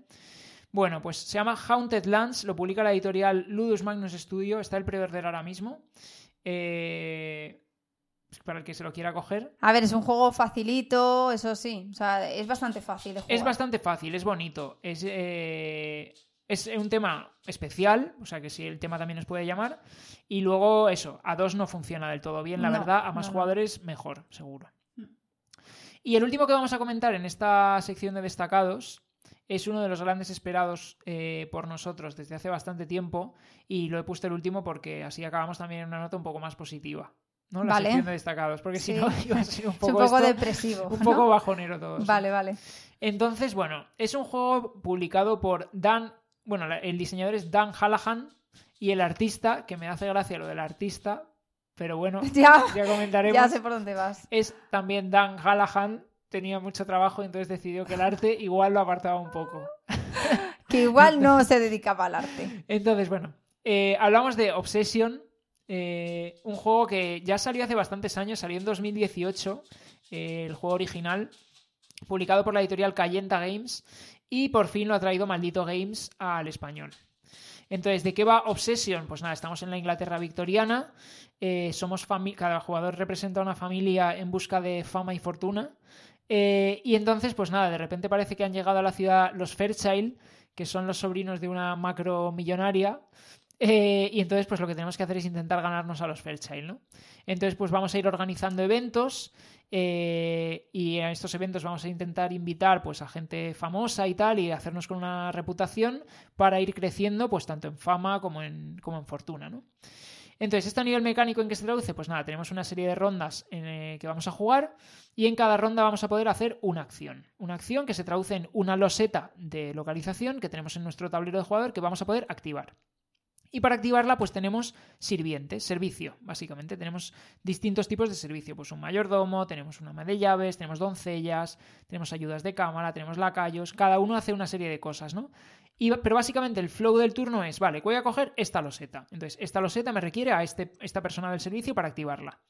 Y esta loseta me dice que la tengo que jugar con, eh, con tres aristócratas, por ejemplo, ¿no? O con dos, con dos caballeros y una doncella, una mujer, por ejemplo, ¿no? Entonces, bueno, tenemos, básicamente los aristócratas son cartas de, pues eso, del famoseo, de la gente de, la, de alta alcurnia del Londres de la época. Y entonces, pues pueden ser hombres o mujeres, eh, o simplemente aristócratas, que básicamente todos lo son, ¿no? Y entonces la loseta que yo active me va a pedir una cantidad determinada, pues tres aristócratas. Entonces yo voy a eleg- elegir tres aristócratas de mi mano. Si alguno de ellos me requiere más servicio, pues voy a tener que dedicar más, más personas del servicio a atenderla en esta actividad que estoy organizando. Y entonces al organizarla, pues voy a cobrar recompensas. Por un lado, puedo cobrar dinero directamente, que el dinero me va a servir para comprar nuevas losetas para luego poder activar. También puedo ganar reputación, que la reputación sirve para poder activar los setas más potentes y para poder jugar aristócratas más potentes. O luego también lo que puedo obtener es nuevas cartas de aristócrata.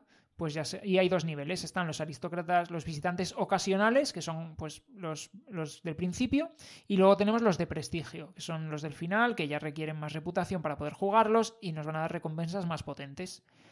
Entonces, la partida eh, básicamente se juega en rondas hasta que se acaba, pero está dividida en estaciones. Y en cada estación hay un cortejo. Entonces, ¿cómo funciona O el como se llama en las series estas de, de De- época, ¿no? sí. Las seasons. La season, eso es. Tenemos la season londinense.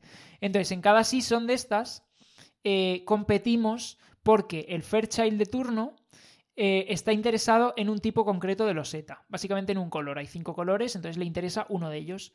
Y al final de la estación, el que más puntos tenga en losetas de ese tipo va a ganar el cortejo y lo que va a conseguir es, por un lado, una carta de puntos de victoria, pero por otro va a conseguir que uno de los Fairchild, ya sea el chico o la chica, se venga a su mazo para durante la siguiente estación lo va a poder jugar y es una carta bastante potente y demás, ¿no? Entonces, básicamente, durante la partida competimos, por un lado, por comprar muchas eh, losetas nuevas que nos van a dar puntos y nos van a permitir acciones más potentes, por conseguir arist- aristócratas de más prestigio que nos van a dar mejores recompensas y también van a valer más puntos al final de la partida, y por ganar los cortejos que nos van a conseguir, pues eso, acciones más potentes en las siguientes estaciones y al final del todo también pues nos van a dar puntos. Por el camino vamos a ganar reputación, dinero, todo eso también puntúa al final de la partida, etcétera, etcétera. Y ya está, y al final de la partida pues el que más puntos tenga en total pues gana. Entonces, eh, ¿por qué decíamos antes eh, lo del arte? ¿no? ¿Por qué, por qué le poníamos polémica ahí? Porque al final las losetas solo tienen texto y don- el único componente artístico que tiene el juego es en las cartas de aristócrata, que yo no, no sinceramente creo que no son dibujos, son fotos, ¿no? Hombre, Son, son fotos, sí. son fotos de gente ¿Cómo va a haberse dibujado todo eso? Este señor, es que son muy reales, ¿eh? Pero además es que, vale, entonces son fotos, pero es que ni siquiera entonces yo creo que sean fotos de la época, son gente de ahora disfrazada, yo creo. ¿Tú crees? Yo creo que no ha cogido fotos de la época porque no, no- yo creo que no hay tantas fotos de gente así random, porque no son gente famosa, son gente random, posando con... Son muchas cartas, ¿eh? Ya, o sea, pero- no, no, no. Este señor no ha podido citar a, no sé, mm, 300 personas. Pero ¿y de o- dónde ha sacado entonces tantas fotos o retratos de gente de la época? Ya, eso, ya. La verdad es que no tengo ni idea y esto es un triple absoluto. Pero básicamente que no hay arte en las losetas, que me falta arte en las losetas. ¿Tú sabes lo bonito que estaría? Ya que hubiese la, el la forma de la habitación. Claro, el- una pista Sí, de no. tenis, por ejemplo. Me he Ya. comprado una pista de tenis. O me he comprado ahora el, una- Sí, el de- ala norte de la mansión. Que sí, o que me he comprado una- un salón de té. Todo eso está- sería una pasada si eso tuviese ilustraciones. Ya. Me parece una cutre, sinceramente. Eso me parece cutre. A ver, está cutre, sí. Porque solamente son los iconos y ya. Y el Sí. texto. Entonces, dejando al lado esa- ese apartado, ¿qué opinas del juego? ¿Qué te parece las mecánicas? eh, ¿Cómo integra con el tema y demás? A ver, a mí me ha encantado. Y ya lo dije en el anterior capítulo de podcast, que a mí me parecía un juegazo y de lo mejor que ha salido en la última parte del año. Me parece juegazo. Me parece un juego súper raro, creo que también lo mencioné. A lo mejor es que ya no sé a quién se lo he contado todo esto, la verdad. Como hablo tanto, ya no sé a quién lo he contado y a quién no. Las opiniones hay que guardárselas para el podcast. Sí, la verdad. Bueno, si me he repetido aquí, lo siento. Y si no, pues bueno, si no es a vosotros, pues ya os lo cuento a vosotros. Pero a alguien se lo he contado esto ya. Eh, es un juego raro y que cuando lo hemos jugado con distintas personas les ha pasado lo mismo que a mí, que me Sí. sentí bastante identificada. Cuando te cuentan el juego dices, pero ¿cómo se juega? O sea, eh, sigue sin saber jugar porque es, es La como raro. es- Sí, el juego es raro. Estoy de acuerdo que la- Claro. la, dinámica está de elijo una de mis losetas, la Eso activo y al activarla me permite bajar una serie de cartas y no sé qué. O sea, es que dicho así, habiendo jugado ya varias partidas, ahora me parece como lo más natural del mundo. Hmm. Pero al priori era como, pero a ver, el objetivo es conseguirme habitaciones, el objetivo es ligarme a uno de estos sobrinos, el objetivo es conseguir cartas de aristócratas. ¿Cuál es el objetivo? O sea, no- em, es colocar a los sirvientes. Yo no entendía el juego qué era. Entonces era como súper raro, ¿no? Al final no es.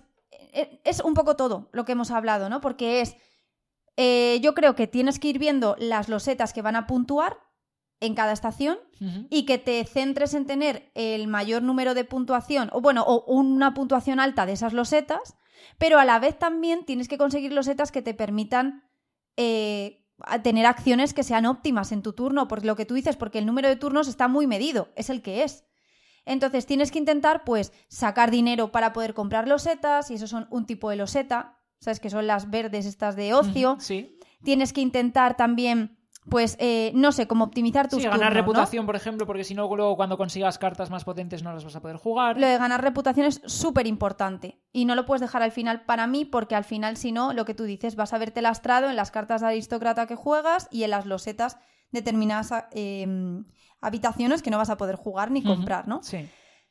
Entonces creo que lo de la reputación es vital. Ahora, eh, es un poco un compendio de todo, tienes que jugar a todo, pero te permite hacer estrategias. No penséis que es típico juego que tienes que hacer todo para que te vaya bien, puedes hacer estrategias. De hecho, en, esa, en ese sentido, lo de jugar a todo, me hace gracia porque es el primer juego que veo que en el manual te incluye una distribución estadística de dónde suelen venir los puntos de victoria y te dice... Ah, me encanta, En plan, sí. Pero en- eso, ¿ves? Eso, eso creo que lo dijimos aquí en este podcast. ¿Lo lo hemos hablado aquí o lo hemos no. hablado nosotros Yo creo que no lo hemos comentado.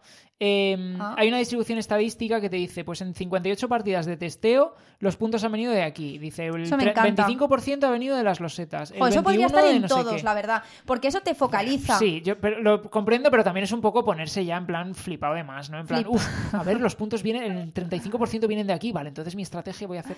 Pues No me pareció- a mí eso me parece muy bueno. Ahora, eh, tiene de todo, porque, por ejemplo, los eh, sirvientes son muy escasos y hemos vivido partidas donde hay un jugador que te que escasea, que monopoliza el determinado tipo de sirvientes y tú te escasea y como tengas tus cartas de aristócrata de un determinado género, me explico. Si se roba, hay un jugador que tiene un exceso de doncellas, pues, ¿qué pasó? A a mí me ha pasado una partida concretamente con Mickey.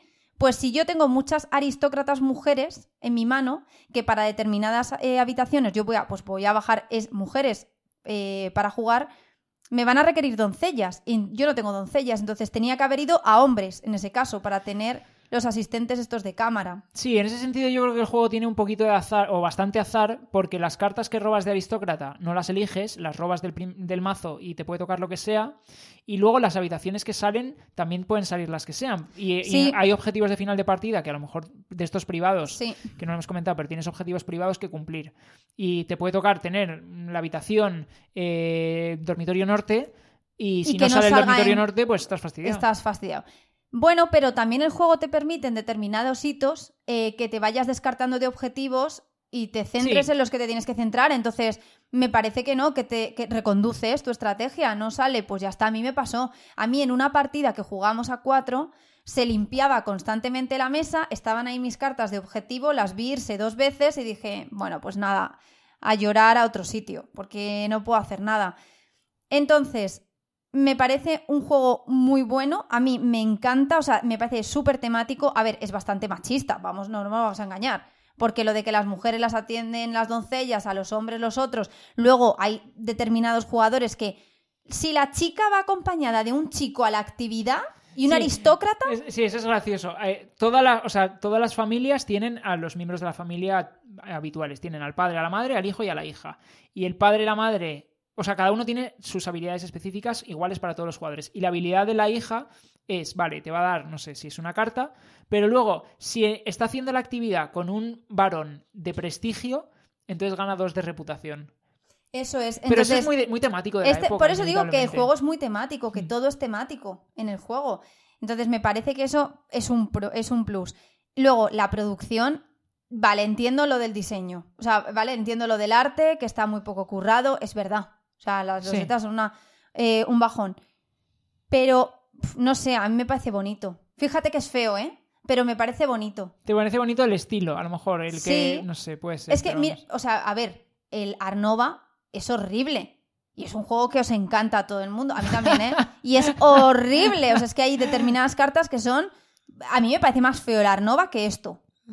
Eh, Por favor, pero, a ver, Miki. te parece más feo porque tiene arte. y Hay cartas de niños finlandeses cogiendo un autobús escolar en el Arnova, que es que eso no sé por qué lo han metido. Pero aquí tienes fotos de gente fea, No, no, de la época, es que era otra belleza. pero es que eran feos todos. Bueno, es que eran otros rasgos, no sé, es que eran otros rasgos. Son- yo creo- te, además te lo digo que No, yo hay creo que gente son personas guapa. de ahora disfrazadas. Hay ¿eh? gente guapa porque yo eh, las analizo y luego ¿Y te eso es lo que decidías para ver cuál es? Sí, a veces sí. Y luego te digo una cosa, me gusta que te pone siempre como la historia del aristócrata. Ah, sí, sí. Entonces, si hay alguien que está pelado de dinero y que es un pobre que se ha colado de la sociedad, son cartas que incluso te quitan puntos de victoria y, y te quitan reputación. Claro, claro, tal cual. O sea, es todo muy temático, hecho, entonces, a- bueno, me encanta. Por simplemente dar pin- una pincelada de alguna cosa de las expansiones, cosas llamativas, por ejemplo, en esto que comentas. Hay una de las expansiones, no me acuerdo cuál es, la verdad. Creo que es la de.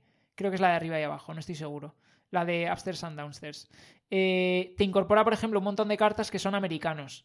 Entonces, los americanos venían forrados de pasta, pero te restaba reputación estar con americanos. En plan, pues porque no se veía bien, tal. había que Claro, ser porque londinense, no sé qué. londinenses, que eran ellos muy cerrados. Pues, eh, pues por eso te digo que el juego, yo entiendo que dices, vale, pues es feo, pero la producción es una monada. Luego, los meeples de. eh, me encantan los colores de los meeples de los sirvientes. Me encantan Madre las. mía, te estás yendo a una cosa también. el los colores. Bueno, de pues los yo le doy importancia a eso. Las cajas que te vienen para guardar a cada familia principal de las que eliges. Es una sobreproducción innecesaria. Pues a mí me encantan esas cajas, son preciosas. Luego, otra cosa.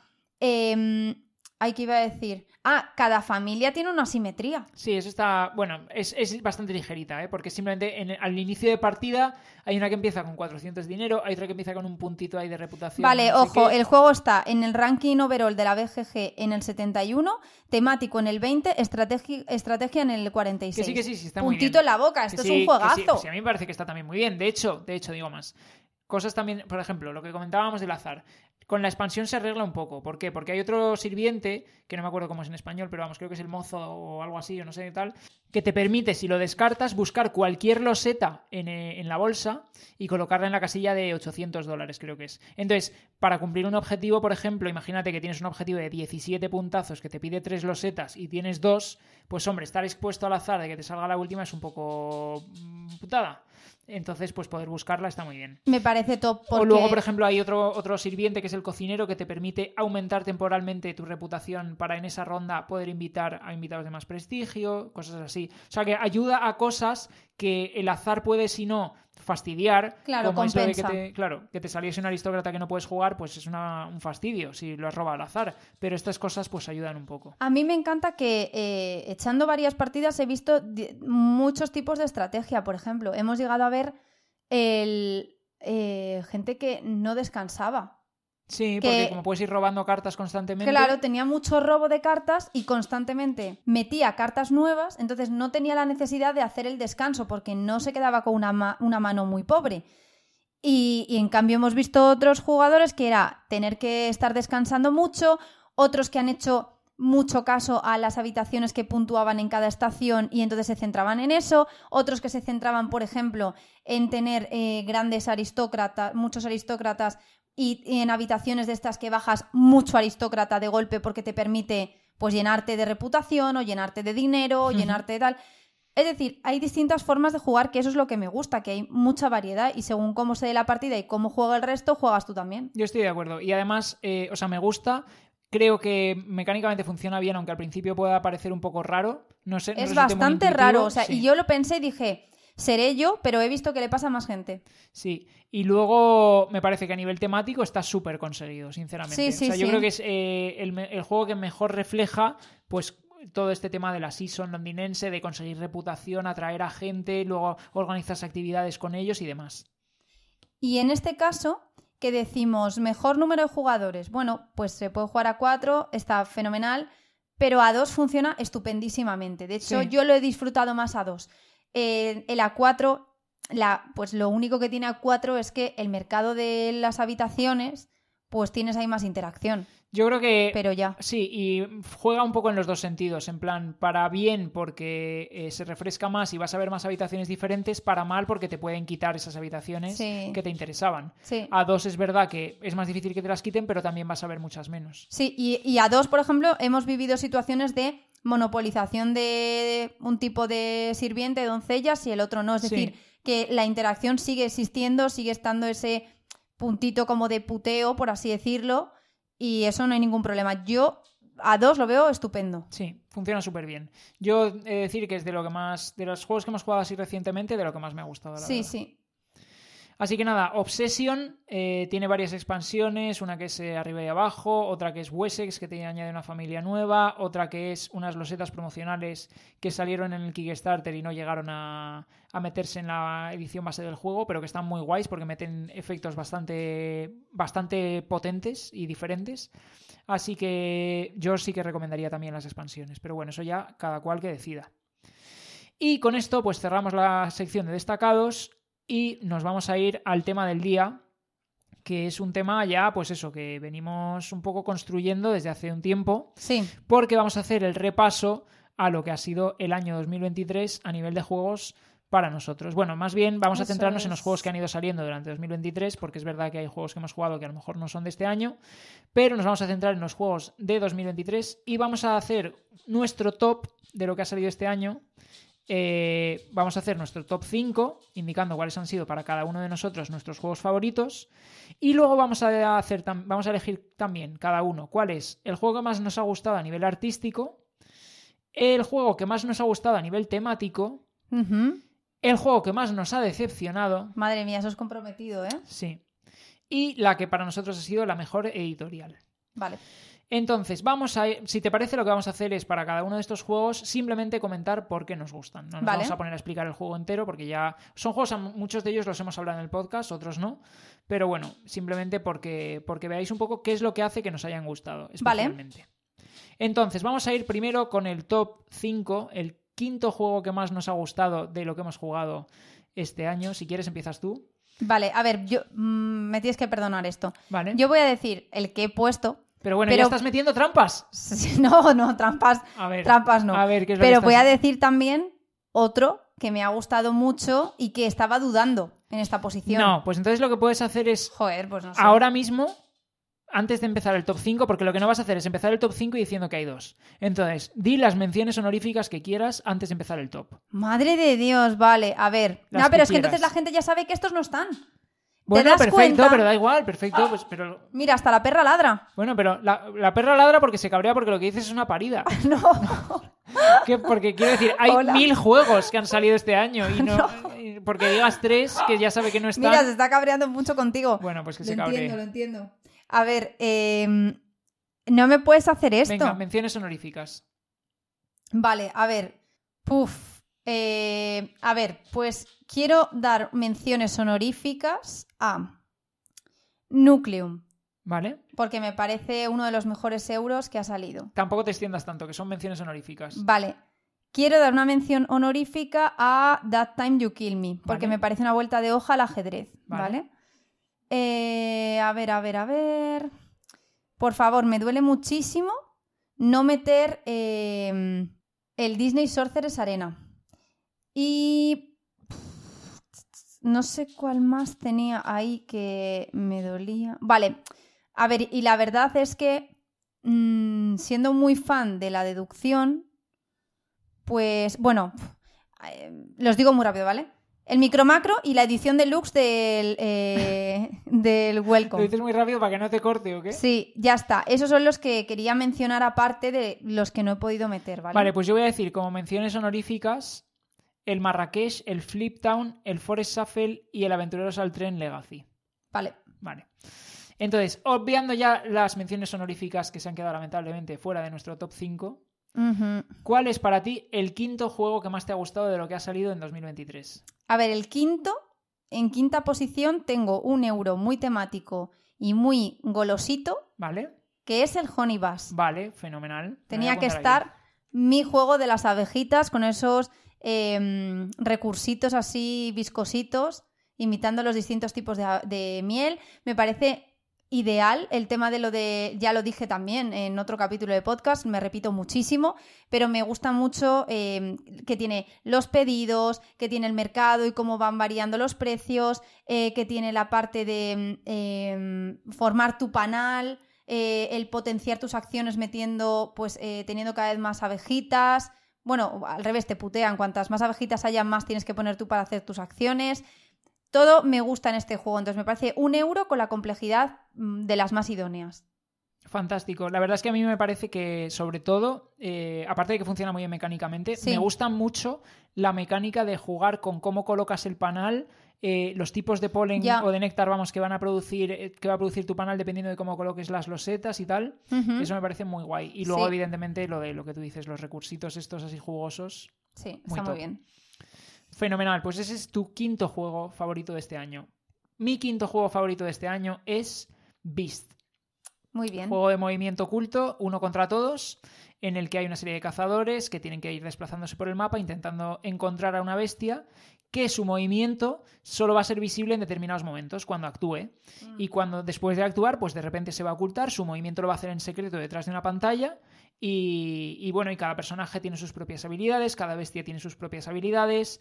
eh, y mola mucho jugar de cualquiera de las dos cosas, tanto de bestia como de los cazadores. Así que a mí me ha, me ha flipado, la verdad. Me parece también que a nivel eh, artístico es una pasada. Las ilustraciones están súper bien, los componentes están también bastante currados. Es cierto que no trae miniaturas, pero no hace falta traer miniaturas para que un juego sea bonito. Este tiene standees y son standees bonitos. Y me parece que está muy guay. Las cartas, las ilustraciones de cada carta están muy bien.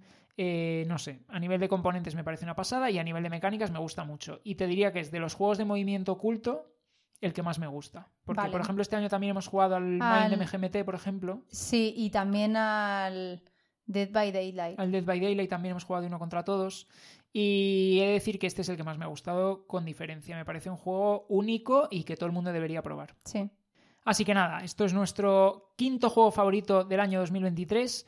Vamos antes de pasar al cuarto juego favorito a pasar por otra de las categorías, el juego que más nos ha gustado a nivel artístico. Aquí es un poco, esto evidentemente es subjetivo 100% y no se trata del mejor juego con arte o tal, no sé. Esto es simplemente a nivel artístico cuál es el que más nos ha gustado. Entonces, ¿cuál es el tuyo? Voy. Adelante. Sin duda, de lo que hay aquí, me quedo con el Lobos, Vale. el Wolves. Lobos, juego que publicó Pandasaurus Games. Y que trae aquí Mevo. Eso es.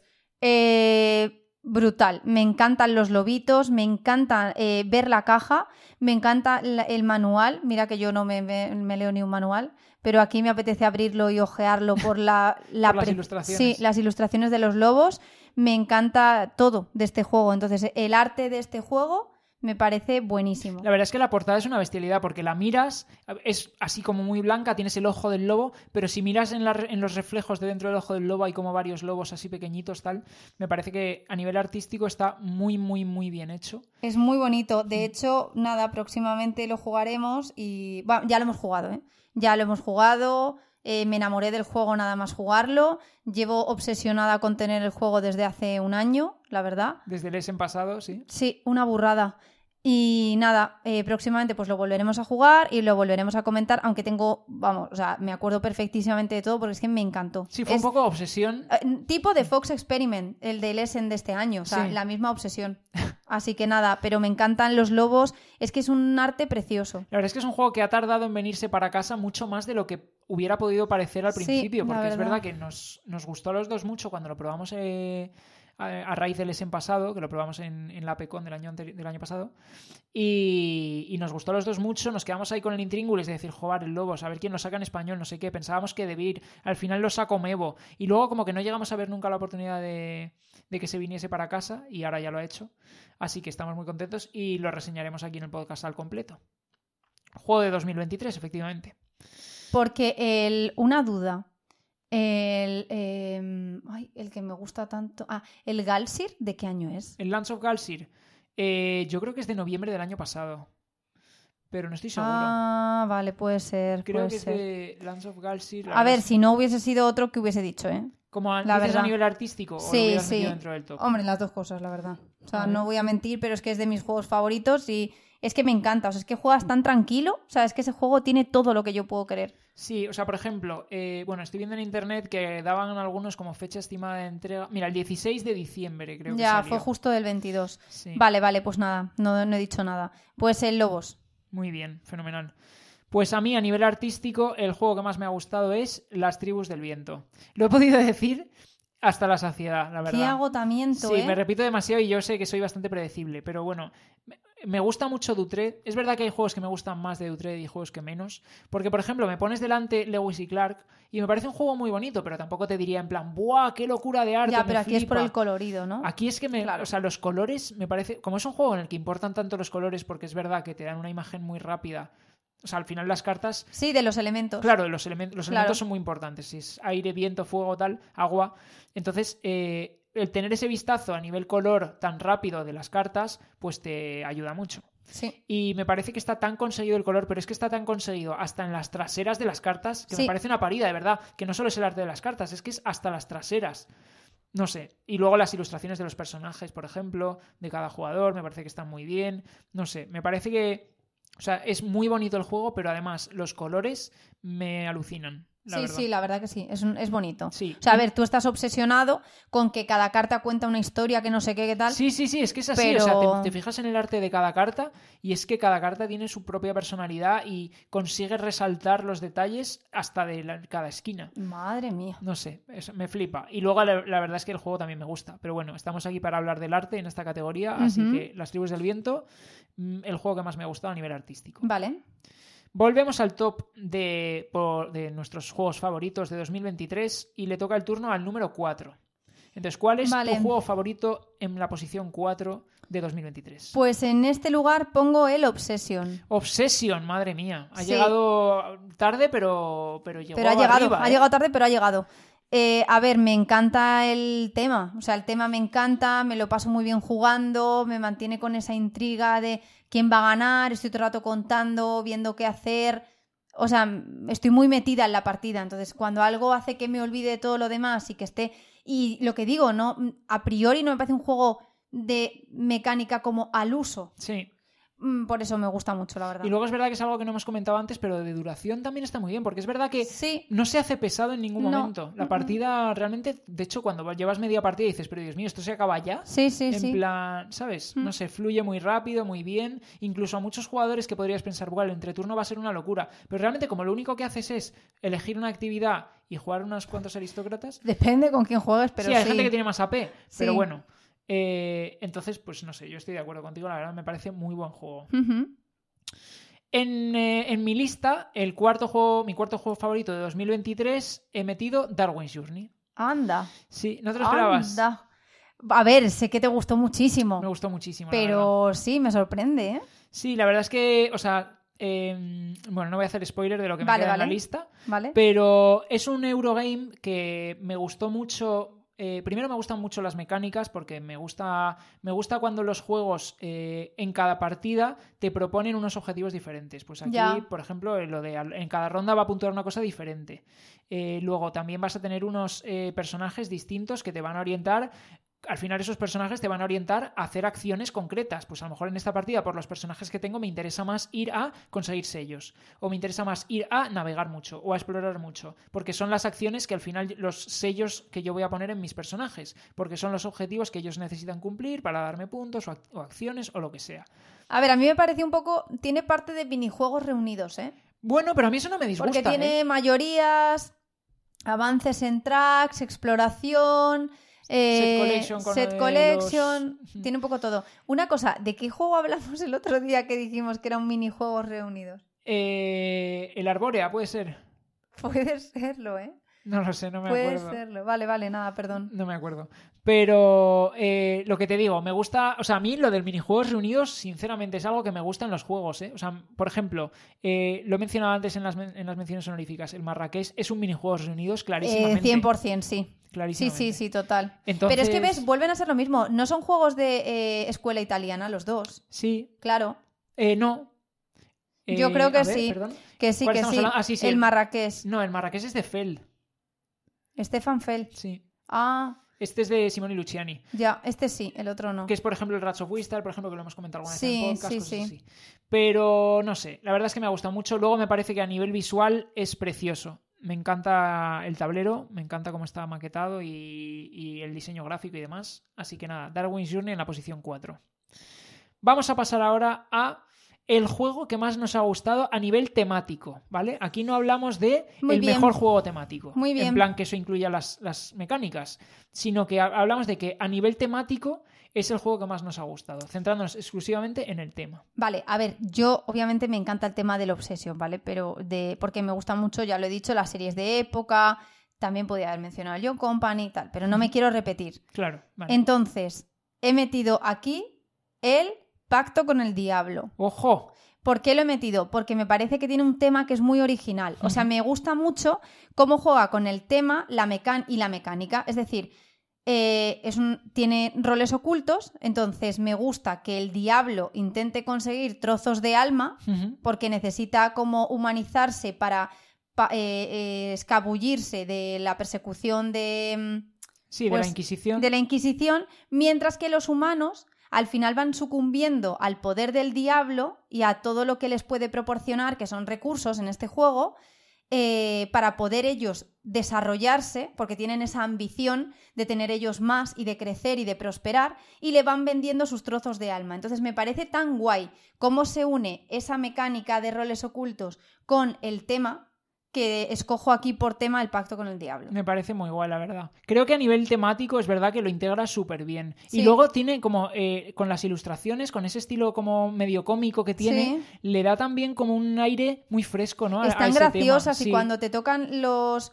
las cartas que tú puedes elegir hacerlo por la parte de la recompensa buena o la Los mala. eventos esos, ¿no? Sí, ti- tienen como frases y eh, escenas que son graciosas. Totalmente. Entonces, a, a mí el tema me parece que está muy guay y que enlaza fenomenal con, con el psico lo que haces en el juego, por lo que estamos diciendo esto de lo de las almas. O sea, me parece que encaja perfecto. Sí, sí, pues nada, me parece una elección fantástica, la verdad. me alegro. Pues yo por tema, el, el juego que más me ha gustado a nivel temático es That Time You Kill Me. Ya, yo he pensado, pero. A ver, en realidad lo he pensado, pero luego he dicho. A ver, si eres purista, ¿Sí? el juego es abstracto. Es, sí, pero bueno, pero tiene mucho tema, ¿eh? Tiene mucho tema, estoy de acuerdo con lo de los viajes temporales de Claro, los tres o sea, mapas. Ya solo la mecánica. O sea, a mí, el punto que me enamoró de este juego Sí. es que, vale, tienes tus tres tableros, ¿no? Pasado, presente y futuro, y puedes viajar en el tiempo con tus fichas. Si viajas al futuro, simplemente desplazas tu ficha del presente al futuro. Pero si viajas al pasado, tu ficha viajando al pasado deja una copia en el presente. Sí. Porque, claro, es el futuro Sí. de esa pieza cuando ahora está en el pasado. Sí, a mí eso ya. leche. A mí ese, ese, ese punto me enamoró. O lo de Ya que dije, si te encuentras "Buah". contigo mismo y tienes la paradoja, mm, Sí, total, mueres. total. Que sí, que sí. Si yo he estado por ponerlo también, me parece que como un juego que tiene nada, puede ser que te provoque tanto a nivel de tema. Porque efectivamente, o sea, no tiene ninguna producción que digas, eh, ¿sabes? Por medio de estas losetas o por medio de esto me, me está transmitiendo este tema. Y en Sí, o cambio, ilustraciones o lo que sea. justo, justo, es verdad, ni ilustraciones. Y en cambio te lo transmite por toda la mecánica. Entonces entiendo que lo ponga así. Sí, la verdad que me ha parecido muy guay. Y además, eh, a nivel. O sea, sin spoilear mucho, porque es un juego que tiene escenarios. Eh, y en cada escenario, pues hay distintas reglas que aplican. Y cuando acabas, pues es una locura. O sea, lo que, lo que hay al final es una bestialidad.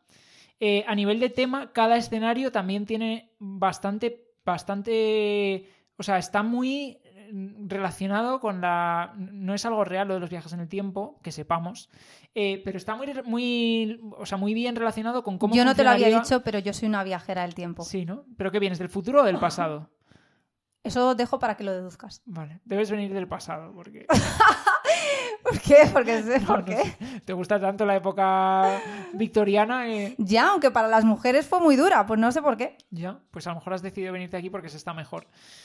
Puede Pero ser. bueno, en cualquier caso, que están muy bien, cada, el contenido de cada caja y las mecánicas de cada caja muy bien integradas también con el tema.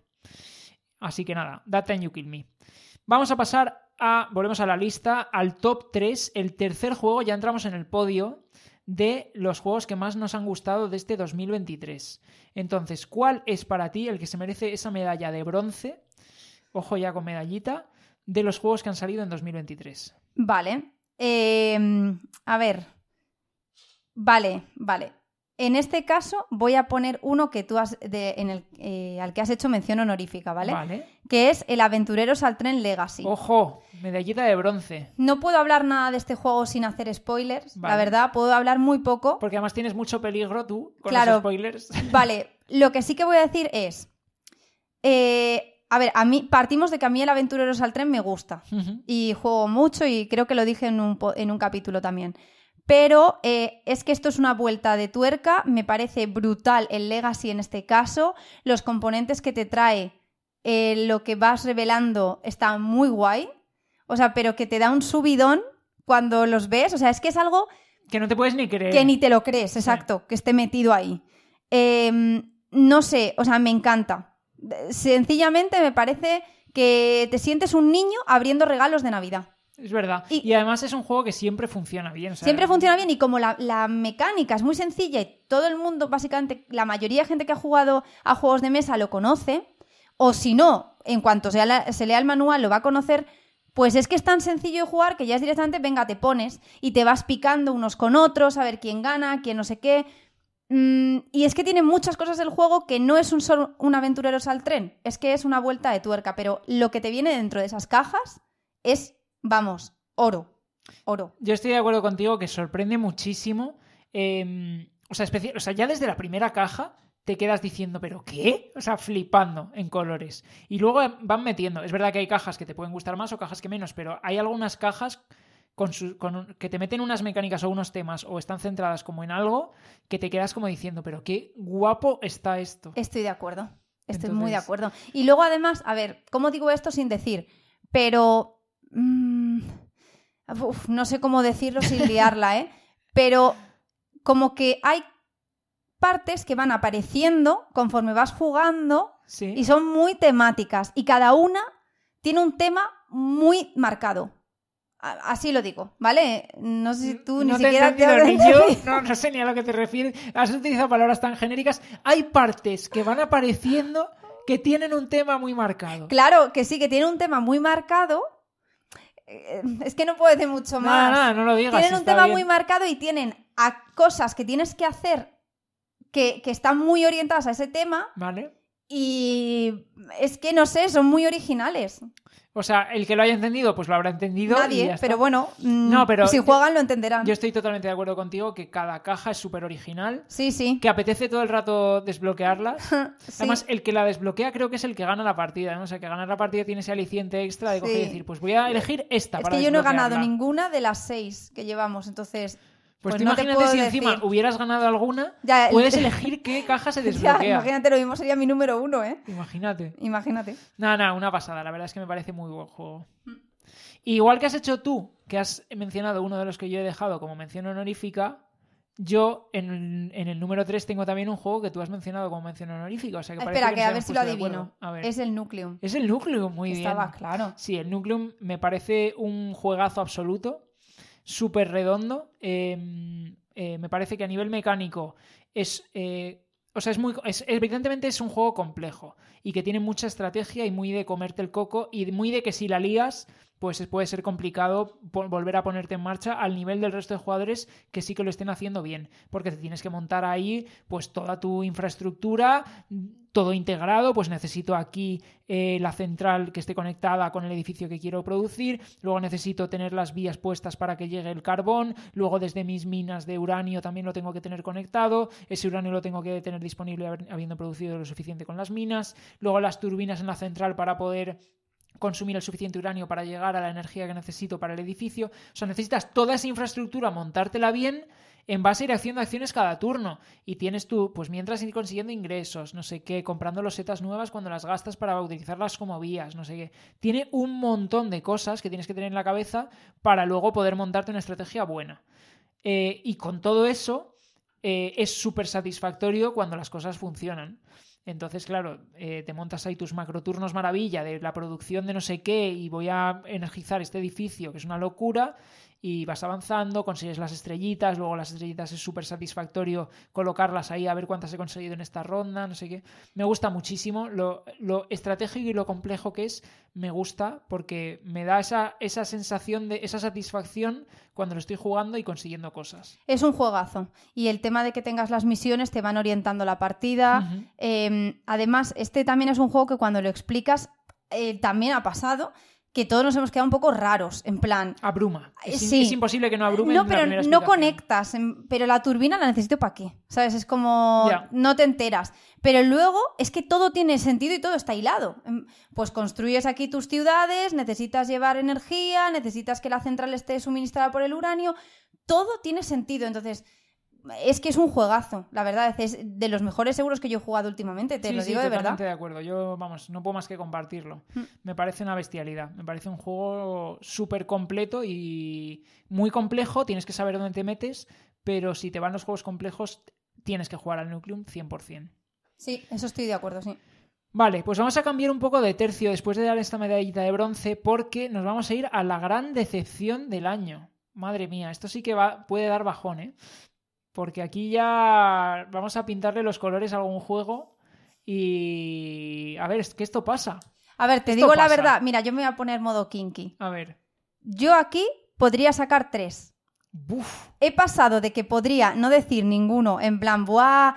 eh, ¡Qué mal! O sea, como que he comprometido, que es lo que he dicho de inicio, Sí. a que sinceramente luego me he dado cuenta de que podría decir tres. Yo, eh... Sí. Sí, la o verdad, sea, ¿eh? cojo tu modo Porque mira, sinceramente, Sí. cuando contamos un juego, Sí. tampoco quiero que la gente diga, joder, es que eh, todo os gusta. No, no. O sea, estamos diciendo las verdades de, por ejemplo, en el Haunted Lands hemos dicho claramente, a dos parece que está muy roto. Hmm. Y lo hemos explicado el por qué Sí. y ya está. Y, o sea, yo no quiero faltar al trabajo de nadie de hacer un juego de tal y cual, el esfuerzo de una editorial de sacarlo, porque hay una inversión detrás, pero Sí, pero puede A haber mí no me ha que no están, funcionado. claro, no, no están hechos para ti. Yo eso estoy es totalmente de acuerdo. igual que hay juegos que juego y digo, a mí no me llama, pues ¿por qué? Porque yo soy muy temática y cuando a un juego le noto ausencia un poco de tema, que da igual hacer eso que estar haciendo pan, pues a mí no me siento conectada con el juego, ¿no? Eh, Pues te voy a dar libertad si quieres para mencionar uno, dos, tres. los a ver, voy a empezar por uno Vale. Que esto sé que voy a empezar por uno que es un unpopular opinion total, por lo que he hablado con otra gente, Vale. pero a mí este juego no me gusta Vale. y ya está, y no me va a gustar. Y he jugado y no me lo paso bien, sinceramente. Vale. Pero sé que es un buen juego, que la gente le gusta, que lo estaba esperando el año pasado. Entonces quiero que sepan que esto es una opinión totalmente pues subjetiva y ya está. Y que y lo jugué con gente que me cae de miedo y que me hizo pasar un rato fenomenal y agradabilísimo. Pero uf, me da pereza este juego, la Vale, verdad, ¿vale? sí. Entonces, es el Castillos del Rey Loco Lud- eh, Ludwig. Vale. Me da una pereza extrema este juego. Ya. Lo puedo comprender. O sea, no es un juego para todo el mundo. Es un juego un poco raro, ¿no? Eh, Lo veo seco, lo veo frío, veo que tampoco acaba de tener tema realmente. eh, tiene lo de las subastas ahí de las habitaciones que le da una gracia, pero tampoco me, me es suficiente. Estoy todo el rato contando los puntos, luego tampoco es una buena forma acordarte, ay, que esta casilla me cuenta por esto, tal. Es un poco lío el puntaje. Mm, me da pereza, las habitaciones tampoco me parecen bonitas. A mí no me gusta. Ya, lo entiendo. O sea, es verdad que. Además, es un juego que es un. que. O sea, ya tiene bas- bastantes años. eh, ahora han sacado la reedición. Y yo creo que sí que se nota el peso de los años en este juego, ¿no? Sí que es un juego que huele como a. Huele como a. A viejo. Un poco. Eso es. Pues ese, ese es el tema. Entonces, yo sé que hay gente que le gusta. Y ahora voy a decir, si me has dado, eh, me has permitido que lo haga, Sí. otros juegos eh, que me han decepcionado, ¿vale? Si quieres, digo yo también otro que. Venga, vale, vale, De última dilo. hora, porque es que cuando has dicho, me pongo King y tal. O sea, es verdad que yo pensándolo también podría meter más. Claro, de es que uno. me lo vas a quitar, pero vale, venga, sí, a lo mejor voy hemos uno que- coincidido. no, voy a mencionar otro que es eh, un juego que venía también con bastante hype ¿Vale? por el juego o el universo en el que estaba ambientado Ah, vale.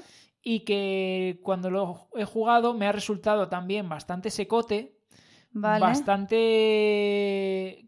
unas mecánicas un poco repetitivas todo el rato. Vale. Entonces es el Expediciones, Ah, ya. que está basado en el mundo de Scythe, de Scite, Sí. Eh, y que me parece un poco secote eh, el tema de, pues eso. Vale, vamos a decir aquí una cosa que voy a hacer pública, ¿vale? En el podcast. Sí, odio las palabras que acaban en ote. No sé, mm, es una cosa, mm, lo entiendo, no sé, es una manía. No tiene ningún sentido.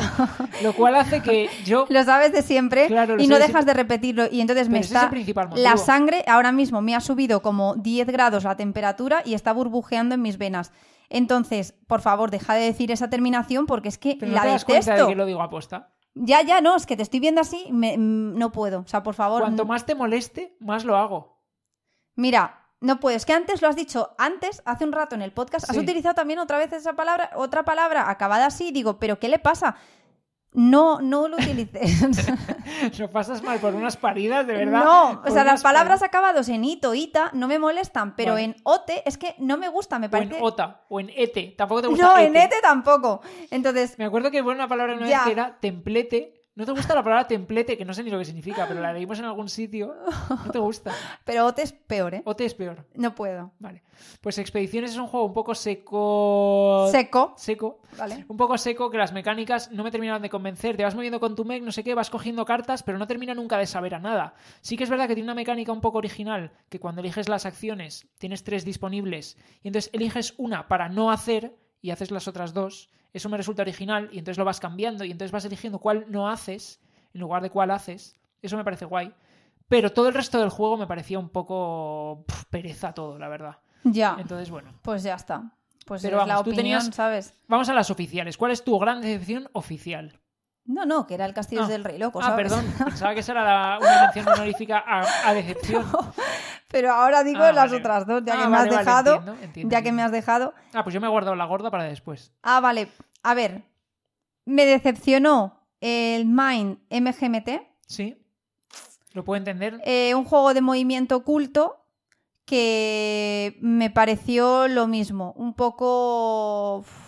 Un poco que no, le- no, no lo entendí. no o le encontraste el gusto. no le encontré la gracia. Sí, Hay uno un que mismo hace de máster y él es el que sabe pues dónde donde hay determinadas cosas y va sacan- van saliendo malos y los demás tienen que ir adivinando el movimiento. Estamos poniendo a maldito Games. Pero no, no, no, no, no. Madre mía. Pero, eh, por ejemplo, el Beast me pareció mucho mejor de movimiento oculto. Estoy totalmente de acuerdo. O sea, sí, O sí, el Dead by Daylight es mucho más temático. sí, pero yo estoy de acuerdo contigo que el Beast para mí es como... O sea, comparar a Dios con un gitano. Uy, por favor. Es una expresión hecha, no es que signifique nada, pero... ah, vale. eh, me parece un poco una comparativa en la cual el Mind MGMT sale perdiendo Claro. significativamente. Venga, pues ahora tú di otro. Eh, yo, mi, mi decep- mi decepción oficial no solo es con este juego, sino lamentablemente con toda la saga que lo rodea. Eh, es un juego que había puesto en mis juegos más esperados de 2023 y fue jugarlo y decir, ¡buf! No me gusta nada. Dime cuál. Eh, además es un juego que es básicamente una retematización de una saga que lo ha petado muchísimo y que no habíamos jugado nosotros a ningún juego Vale. de esa saga. Vale. Entonces estoy hablando de Marvel Zombies. Ah, buah, sí. No pues. habíamos jugado ningún zombicide. Y entonces yo estaba con esto diciendo, guau, zombicide, un juego que todo el mundo le flipa, no sé qué. Y encima de Marvel, guau, esto me va a flipar. Y Tenía llegó- todos los ingredientes para gustarte, sí. Todos, Ahora que lo pienso y con minis y todo. Sí, sí, estaba en Sí. mis juegos más esperados de 2023, sin duda. Sí, sí. Y luego fue a jugarlo y decir, pero si esto es como, en plan, cooperativos, el cooperativo más básico que te puedas encontrar. Es que de hecho, mira, lo siento mucho, pero le, le daba 20 millones de vueltas, siendo más barato en caja mucho más pequeña y tal. Y, y, bueno, a ver, en componentes no, porque las minis del Marvel, Zom- Marvel Zombie son para que te desmayes. Pero, Sí. pero en, en precio, en tamaño y en, juga- en jugabilidad, el eh, Zombies del Tiny Epic Zombies. Es que a mí Pues sí. me parece juegazo ese. Sí, sí, Tiene asimetría total en los personajes. Puedes jugar uno contra todos otro, o todos contra los zombies. Tienes las misiones. Me- vamos, de verdad. mm, Esto. Yo me no. decepciono muchísimo, la verdad. Esperaba que me flipase, no solo por ser de Marvel, sino por ser un zombicide, que todavía no habíamos jugado y, y tenía o tiene muy buena prensa. Pero la verdad es que fue un bluff increíble, eh, del cual no me he recuperado todavía. Lo Creo entiendo, que no voy a volver jugar un zombicide, ¿eh? A ver, eso no lo digas, pero entiendo porque yo cuando lo jugué también fue un poco como. Vale, ¿sabes? No es para mí. Sin, más. Y luego sí, pues sí, pues es que es así. Se puede dar además pues una persona que haga más de alfa, que vaya mm, llevando a las demás y tú te sientes como, bueno, dime ya, venga, ¿qué hace mi personaje? No sé, no me termino de convencer, la verdad. Era todo el rato lo mismo. Salían los zombies, venga, ¿quién va? Vale, ya está, fin. Estoy totalmente de acuerdo. Así que nada, estas han sido nuestras grandes decepciones de 2023, que lamentablemente tiene que haberlas. Es así, no todos los juegos te acaban gustando. Mm, Sí, Es una eso realidad. Eh, bueno, yo tenía otra. Ah, ¿tienes otra más? Sí, sí, Madre sí. mía, pero tú, entonces 2023 ha sido un año nefasto. No, no, pero a ver, si tú me dejas decir, pues digo. Venga, venga, dale caña. A ver, el Mosaic. Ya. A ver, bueno, o sea, el Mosaic es un juego que es verdad que eh, primero piensas, buah, esto tiene una pinta increíble. Hombre, es que te viene hasta. ¿Sabes? Si lo juegas ya la edición deluxe, ya. Ya. súper remasterizado ahí con las Sí. esculturas y todo. y luego que, realmente- que parece que tiene buena pinta a nivel temático, civilizaciones. Es un juego de sí. civilizaciones, cada uno tiene su civilización, es asimétrico, tienes que ir expandiéndote por el mapa, tienes mayorías, vas sacando tropas. Spoiler, las tropas no valen para nada, solo para las mayorías, no combates contra nadie. Entonces, claro, eso es lo que para mí le resta. El que no haya un combate contra otras personas por la zona, sino que simplemente sea voy bajando y el que tenga más es el que se la lleva. Estoy de acuerdo que esa es una de las grandes pegas del juego. sí. Y luego sentí, tampoco había como avance de tecnologías como tal, simplemente vas bajando cartas y vas haciendo como set collection de cartas, pero yo no sentí como como, como que realmente fuesen tecnologías que vas descubriendo y va aumentando, va mejorando tu civilización, cosa que sí que he sentido en otros juegos, fíjate, distintos, pues como era el de mm, jo, este que, que es de civilizaciones que hemos jugado hace poco que es de cartas. Eh, el saber ancestral. Sí, el saber ancestral. Pues aquí no tengo eso, ¿sabes? Ya, yo creo que otra de las grandes pegas, aparte del combate, que estoy de acuerdo que le falta, ese combate, es la duración de la partida. O sea, se hace eterna. Bueno, eterno. O sea, Especialmente a 6. eterno. O sea, el juego te pide. no, por- a 6 no. Ya, pero, pero el juego te pide. Es un poco. ¿Ves esa- ese tamaño de caja? Ese Ya, tema de ya. civilizaciones, ese mapa, ese desarrollo de No, no, tecnologías. no. Y dices, Buah, esto me pide jugarlo a 6 No. y pegarme la macrotarde disfrutona. Disfrutona de, de ir desarrollando la civilización y creciendo y no sé qué, y cogiendo nuevos gobiernos y no sé cuántos. Y luego te pones y llevas media partida y dices, Dios mío, esto, ¿por qué no se acaba ya? Es que mm, sí, o sea, estoy de acuerdo. Se hace muy largo. O sea, es imposible jugarlo a ese número de jugadores. Lo hemos jugado además las dos veces a ese número Sí. de jugadores y ha sido como mátame. Sí, era un poco. Estoy deseando acabar ya y jugar a un filler. Sí, sí, ves. Bienvenidos los fillers. Así que nada, estas lo que decíamos, las grandes decepciones de 2023 para nosotros. Mm. Pero bueno, toca volver a remontar un poco hacia arriba. A ver, a ver. Y estábamos metidos ya en el podio porque hemos dado la medalla de bronce y ahora toca la medalla de plata. Top Mucho dos, ojo. ¿no? Segundo juego favorito de lo que ha salido en 2023. Estamos hablando ya de, vamos, de la creme de la creme. Esto solo un juego por encima de lo que Sí. vayamos a decir ahora mismo. Sí, sí, sí. Pues a ver, en el top 2 yo tengo John Company. Uf, Sí, es un juegazo. juegazo súper especial. Súper especial. Me parece un juego muy único eh, que tiene pues toda la parte de... mm, eh, tiene mucha parte social porque al final se trata de repartiros los puestos dentro de una compañía mientras que tú vas intentando remar para tu propio beneficio, pero también tienes que remar en cierto modo por el beneficio común de la compañía o no, o llegado un momento decides ya que quiebre porque te interesa. Eh, me encantan las alianzas que se forman entre jugadores y que el juego las permite y las contempla. Puedes dar eh, acciones, votos, etcétera, a otro jugador.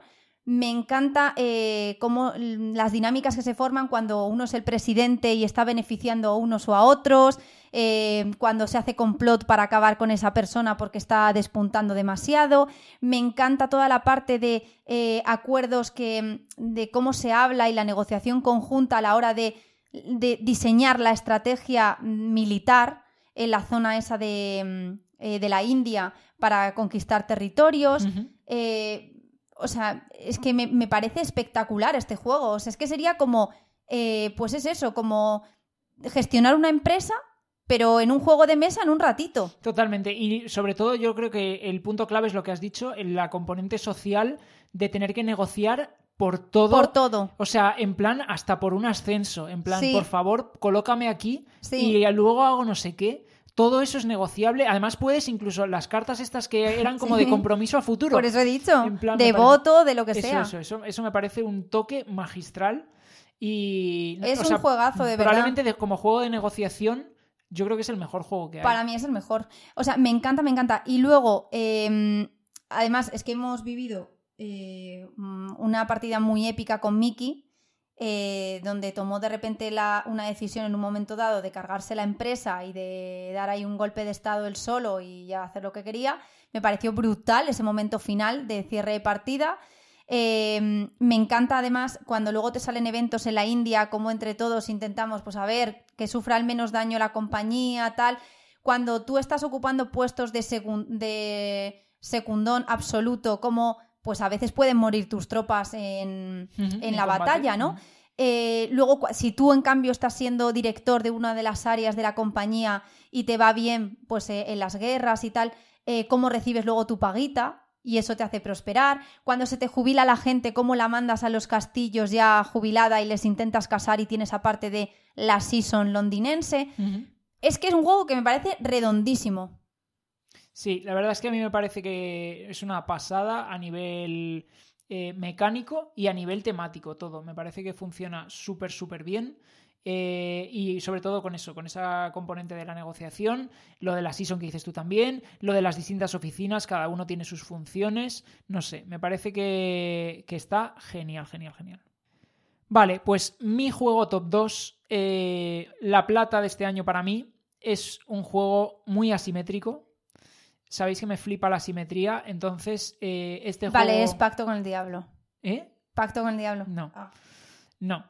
Eh, es otro juego asimétrico. Eh, que, o sea, ya solo la premisa, ya solo que te cuenten de qué va el juego, ya dije, ¡buah! Esto tiene una pinta increíble. El hecho de que hayan anunciado para el año que viene un juego parecido con otro tema y demás, ya me tiene con el hype por las nubes. Eh, y hablamos de Hegemony, lidera tu clase a la victoria, en, la, en el cual cada jugador, uno hasta cuatro jugadores, de uno a cuatro jugadores, se puede jugar con bots para simular al resto de clases. Cada jugador va a representar a una clase política, a la clase capitalista, a la clase obrera, a la clase media o al Estado. Cada uno con sus propias mecánicas, pero todas súper relacionadas. En plan, uno pone las empresas, el otro manda a los trabajadores, el otro pone las, eh, propone las leyes, no sé qué, y todo eso va cambiando, mucha negociación también, pero sobre todo un componente asimétrico muy gordo, que es lo que a mí más me gusta de este juego, la verdad. Sí. Eh, lo entiendo. O sea, es que es un juegazo. Eh, además, mm, el tema de cómo al final van saliendo determinadas políticas y va pues beneficiando a unos o a otros. Entonces la partida también pues eh, constantemente es como un tira y afloja. Yo me imagino como una cuerda donde unos tiran para un lado, otros para otro y entonces... Es como la política de la vida misma. Totalmente. entonces, mm, es que, no sé, es un juego que redondísimo me flipa, la verdad. Y luego la edición que han traído aquí eh, me parece que está muy, muy currada y el hecho de que hayan traído también la expansión de eventos históricos me parece ya como el broche para darle a este juego lo que le faltaba, que es precisamente pues un poco de historia, ¿no? A todo este tema político. Me parece que ya lo termina de redondear y hace que sea, vamos, una bestialidad. Sí, sí, además que eh, o sea, todo es súper interesante el momento en el que tú vas también haciendo como tu lobby y vas metiendo a los de... Eh, los, votos de... Sí, con los que son como de, tus de tu ideología en la bolsa y cuando luego hay que eh, pues ver qué políticas van saliendo, es súper emocionante ver, pues eso, que si salen las de tu color o salen las del contrario, luego que cada uno con su facción, como tú dices, siendo tan asimétrico, em, hace una partida totalmente distinta. E incluso dos personas mm, haciendo cada una en partidas distintas, obviamente eh, la misma facción pueden jugar de forma totalmente distinta. Eh, me encanta el que, pues oye, si eres la clase capitalista, además te permite vender en el mercado exterior. Si eres la clase obrera, me encanta cómo tiene cosas de, perdona, la clase media, clase de clase obrera y a la vez de clase capitalista. Total, total. Está todo perfectamente diseñado. Me parece una pasada, la verdad. Así que nada, la plata por mi parte para Hegemony, lidera tu clase a la victoria. Muy y antes de ir al top 1, tenemos que hacer una, un paso por boxes para ver cuál es a nuestro parecer, la mejor editorial de 2023.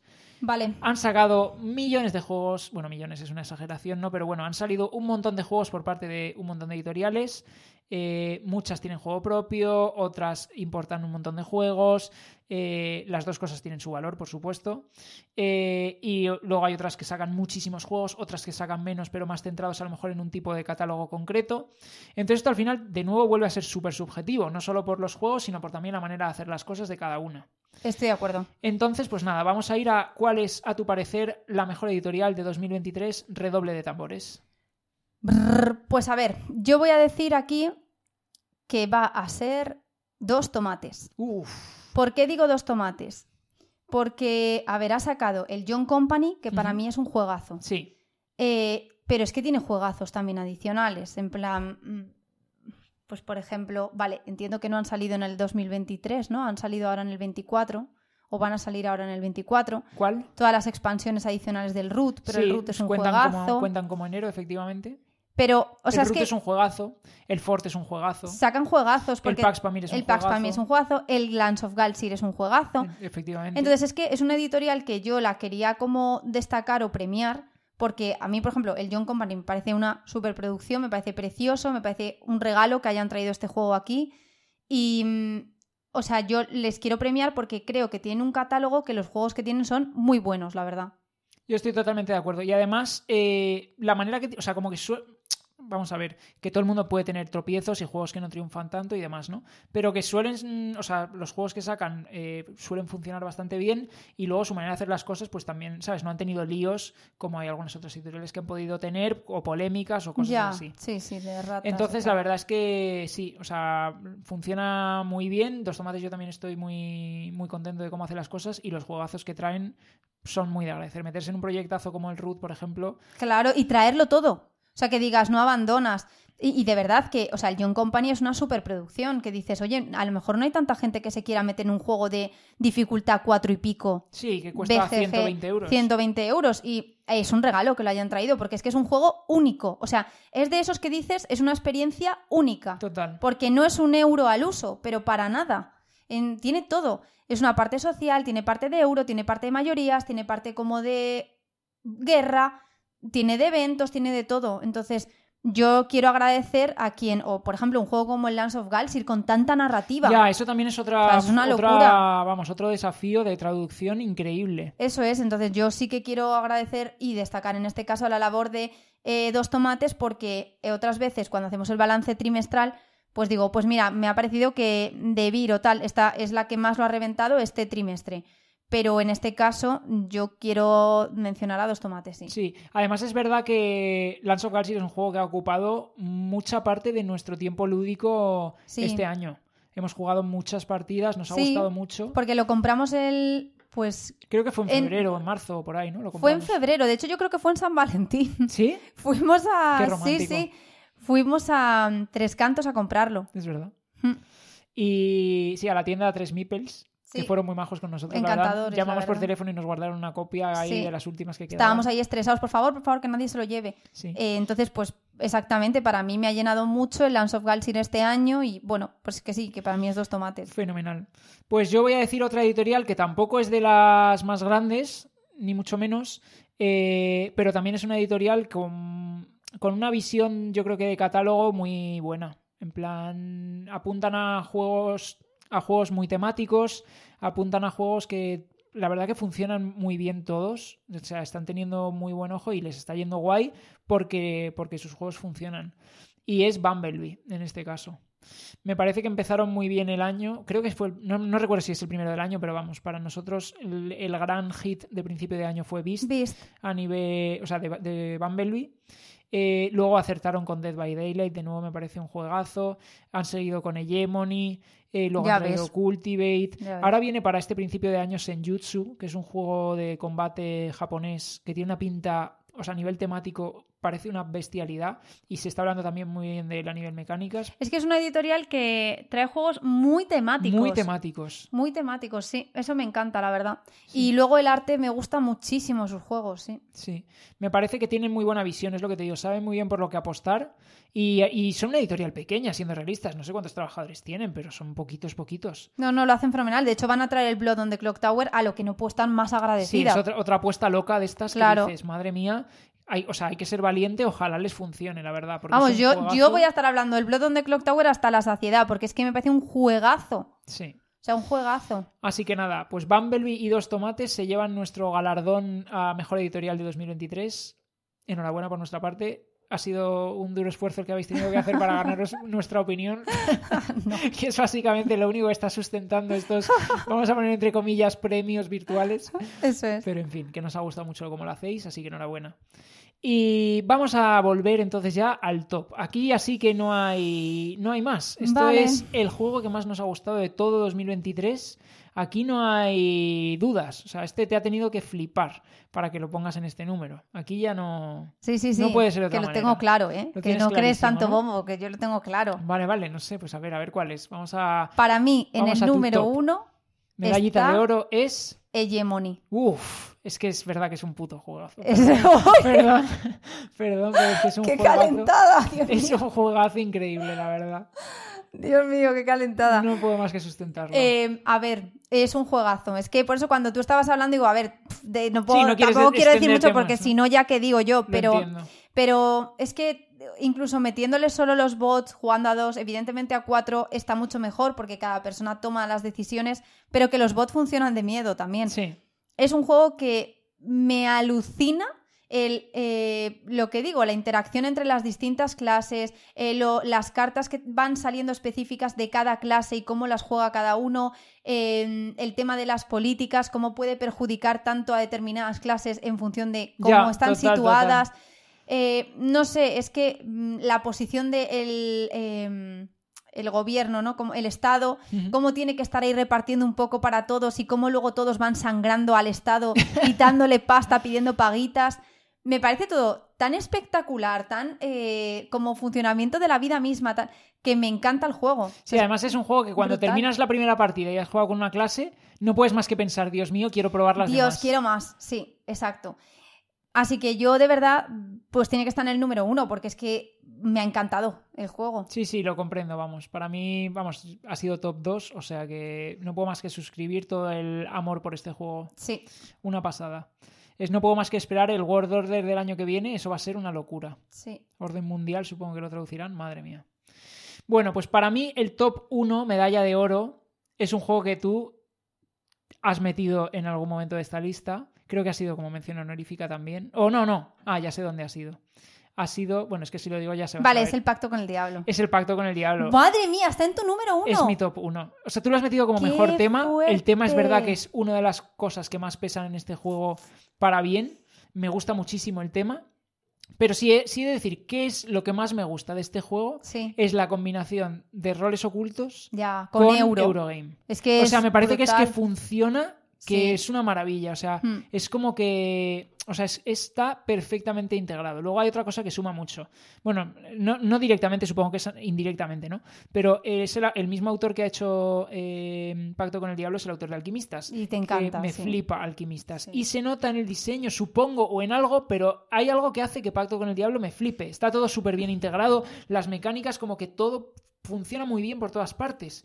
Lo que tú decías antes, las almas, el, que- el que el diablo necesite almas para hacerse pasar por humano, me parece que, o sea, a nivel temático me parece Es, una pasada. es una pasada. Y luego que tiene el punto justo de roles ocultos, pero a la vez con euro. O sea, Total. que no es que digas, no, es que todo es un roles ocultos. Evidentemente es importante que mantengas tu rol en silencio, porque si eres el diablo, la Inquisición la vas a tener todo el día detrás. Total. Pero, o sea, lo que hace es que sea más estratégica la forma de jugar. Sí. Pero no es rollo tipo el Blood on the Clock Tower comida de oreja. Y es verdad que, por ejemplo, eh, Eurogames no es un Eurogame como tal, ¿no? Pero bueno, en lo que decías del John Company, tiene una componente social John Company muy importante. Y eso creo que le pasa también al Pacto con el Diablo. O sea, lo, que, lo típico que ocurre en los roles ocultos de, de- de tratar de engañar al respecto de Sí. tu rol y decir, ah, yo creo que has sido tú, tal, no sé qué. Todo eso en una primera partida no lo vas a conseguir. Porque en una primera partida estás mucho más centrado en, vale, oculto mi rol al 100% y me centro en la gestión de los recursos y entender todo bien y que funcione. Cuando con las partidas desarrollas esa capacidad para rolear, porque ya te sientes más seguro con, vale, no la estoy liando, o lo que estoy diciendo me está delatando, lo que sea, y puedes empezar a rolear diciendo, ah, tú has hecho esto porque no sé qué, tal, y todo el mundo ya se puede empezar a hacer pasar por humano y tiene herramientas y estrategias para hacerse pasar por humano a nivel social, es que eso gana además unos enteros ya, que es que las partidas se convierten en un juego de roles ocultos, pero que además estás haciendo otras cosas y es importante tu desarrollo de motor. Los a mí lo que no sé qué. me parece muy top, muy, muy top, es que en el fondo el rol oculto de este juego lo que hace es ponerte una, una dificultad añadida. Me explico, el diablo tiene muchísimos recursos de inicio y le sería muy fácil empezar a construir edificios y ganar puntos, etcétera, ¿no? Y luego producir más, tal. Entonces tiene un fren- el freno de mano echado, porque si hace eso te van a pillar que eres el diablo y vas a, entonces no vas a ganar, porque te va a venir la Inquisición, te van a estar todo el rato acusando, vas a tener todo el rato pérdidas de lo de reputación, bla, bla, bla. Mientras que los que son ciudadanos tienen como un hándicap porque no tienen recursos y necesitan que el diablo y el cultista negocien con ellos para poder sacar los recursos y los pobres señores construir algo. Entonces necesitan, eh, pues, poner en valor lo que ellos tienen, que es el alma y que los otros quieren, en el punto exacto para conseguir los recursos que les permita arrancar con la partida y formar su motor. Entonces, ese punto que le da los roles ocultos, que es esa asimetría y ese eh, medir la estrategia a partir del rol oculto, me parece brillante, porque no lo he visto en otros juegos. Totalmente de acuerdo. O sea, eh, me, parece, me parece además el aspecto clave, el cómo consigues hacerte pasar por otros en base a cómo utilizas tus recursos. Eso me parece mágico. Exacto, O sea, mágico. exacto. Entonces, pues sí, eh, o sea, efectivamente para mí es mi juego favorito de 2023, la verdad. Venía con muchísimo hype cuando ya, Ya, desde el año anterior cuando lo anunciaron en Essen, Sí. pero vamos, me parece un juego también único. Me pasa un poco pues lo mismo que comentabas tú con John Company o, o con Hegemony, que son juegos únicos al final, o sea, no tienes esa combinación de mecánicas o ese sabor que te ese olfatillo que te genera el, el juego, no lo tienes en ningún otro. Así que nada, pues estos han sido nuestros juegos favoritos. Voy a repasar la lista si te parece una última vez ¿Vale? para nuestros oyentes. Tenemos como, bueno, primero voy a ir a, los, a lo que no es el top. Como mejor juego a nivel artístico, tú has dicho el Lobos, yo he dicho Las Tribus del Viento. Como mejor juego a nivel temático, tú has dicho Pacto con el Diablo, yo he dicho That Time You Kill Me. Como la gran decepción, bueno, hemos Bueno, hecho un vale, patiburrillo un poco sí, serio, sí. pero tu gran decepción, por así decir, la- Sí. el foco principal ha sido ¿cuál? Castillos del Rey Loco Castillos del. Rey Loco Ludwig, la mía ha sido Marvel Zombies. Sí. Como mejor editorial, tú has dicho Dos Tomates, yo he dicho Bumblebee. Y luego en el top, nuestro top 5 han sido para ti Honey Bass, para mí Beast. El 4 ha sido para ti Obsesión, para mí Darwin's Journey. El 3 para ti ha sido Aventureros al Tren, creo que se llama Leyendas del Oeste, que es el Legacy. El Legacy. Para mí ha sido Nucleum. Para ti el top 2 ha sido John Company y para mí Hegemony. Y el top 1, medalla de oro, para ti ha sido Hegemony y para mí Pacto con el Diablo. Muy Así bien. Madre Eso mía, ha sido. menudo añito de juegos. O sea, qué locura. A- De verdad, hacer esta lista ha sido complicado. Yo me he sacado aquí una lista corta, vamos a llamar, de juegos candidatos. Te lo has este currado. y has, has señalado, de, ha puesto todos los juegos que han salido, los que hemos jugado, los ha marcado. Es decir, yo he venido aquí cual diva, con el trabajo ya hecho, a mirar y decir, "Mm, este, Sí, este. pero, pero lo que quiero decir Pero es que precisamente incluso currado. con esa lista corta, eh, luego se No, hacía difícil elegir sí, para, sí. para el top. Es Porque, por ejemplo, se han quedado fuera juegos que son buenos juegos, como por ejemplo el White Castle, el arqueológico, por ejemplo. Yo iba a meter el Starship Captain, por ejemplo. También es que me pareció un muy buen juego el de Devir ese. Así que a, a mí me gustó. Pues sí, no, la verdad es que, a o sea, Thrilling Circus también, por ejemplo, a mí me he dudado si meterlo. Sí. El Sorcerer's Arena de, Sí, de claro, Disney, claro. el Barcelona, yo qué sé, un montón de juegos. La verdad es que es complicado, pero bueno, que esperamos que os haya gustado este episodio. La verdad que para nosotros cierra un poco el círculo a lo que ha sido nuestro primer año de podcast realmente. Estoy de acuerdo. Porque es un repaso a juegos que hemos ido comentando en distintos momentos. Hemos ido haciendo, como ya sabéis, cada trimestre, pues el balance de qué es lo que más nos gustaba. Y luego hacer este resumen, o sea, ya comparando unos con otros para tratar de ordenarlos, que es algo que no hacemos nunca, ordenarlos. Eso es la primera vez que hacemos realmente en el podcast, ordenar Sí. juegos y, y dar de, ver- de verdad un top. Sí, es, que es difícil, la verdad. Es muy difícil, la verdad.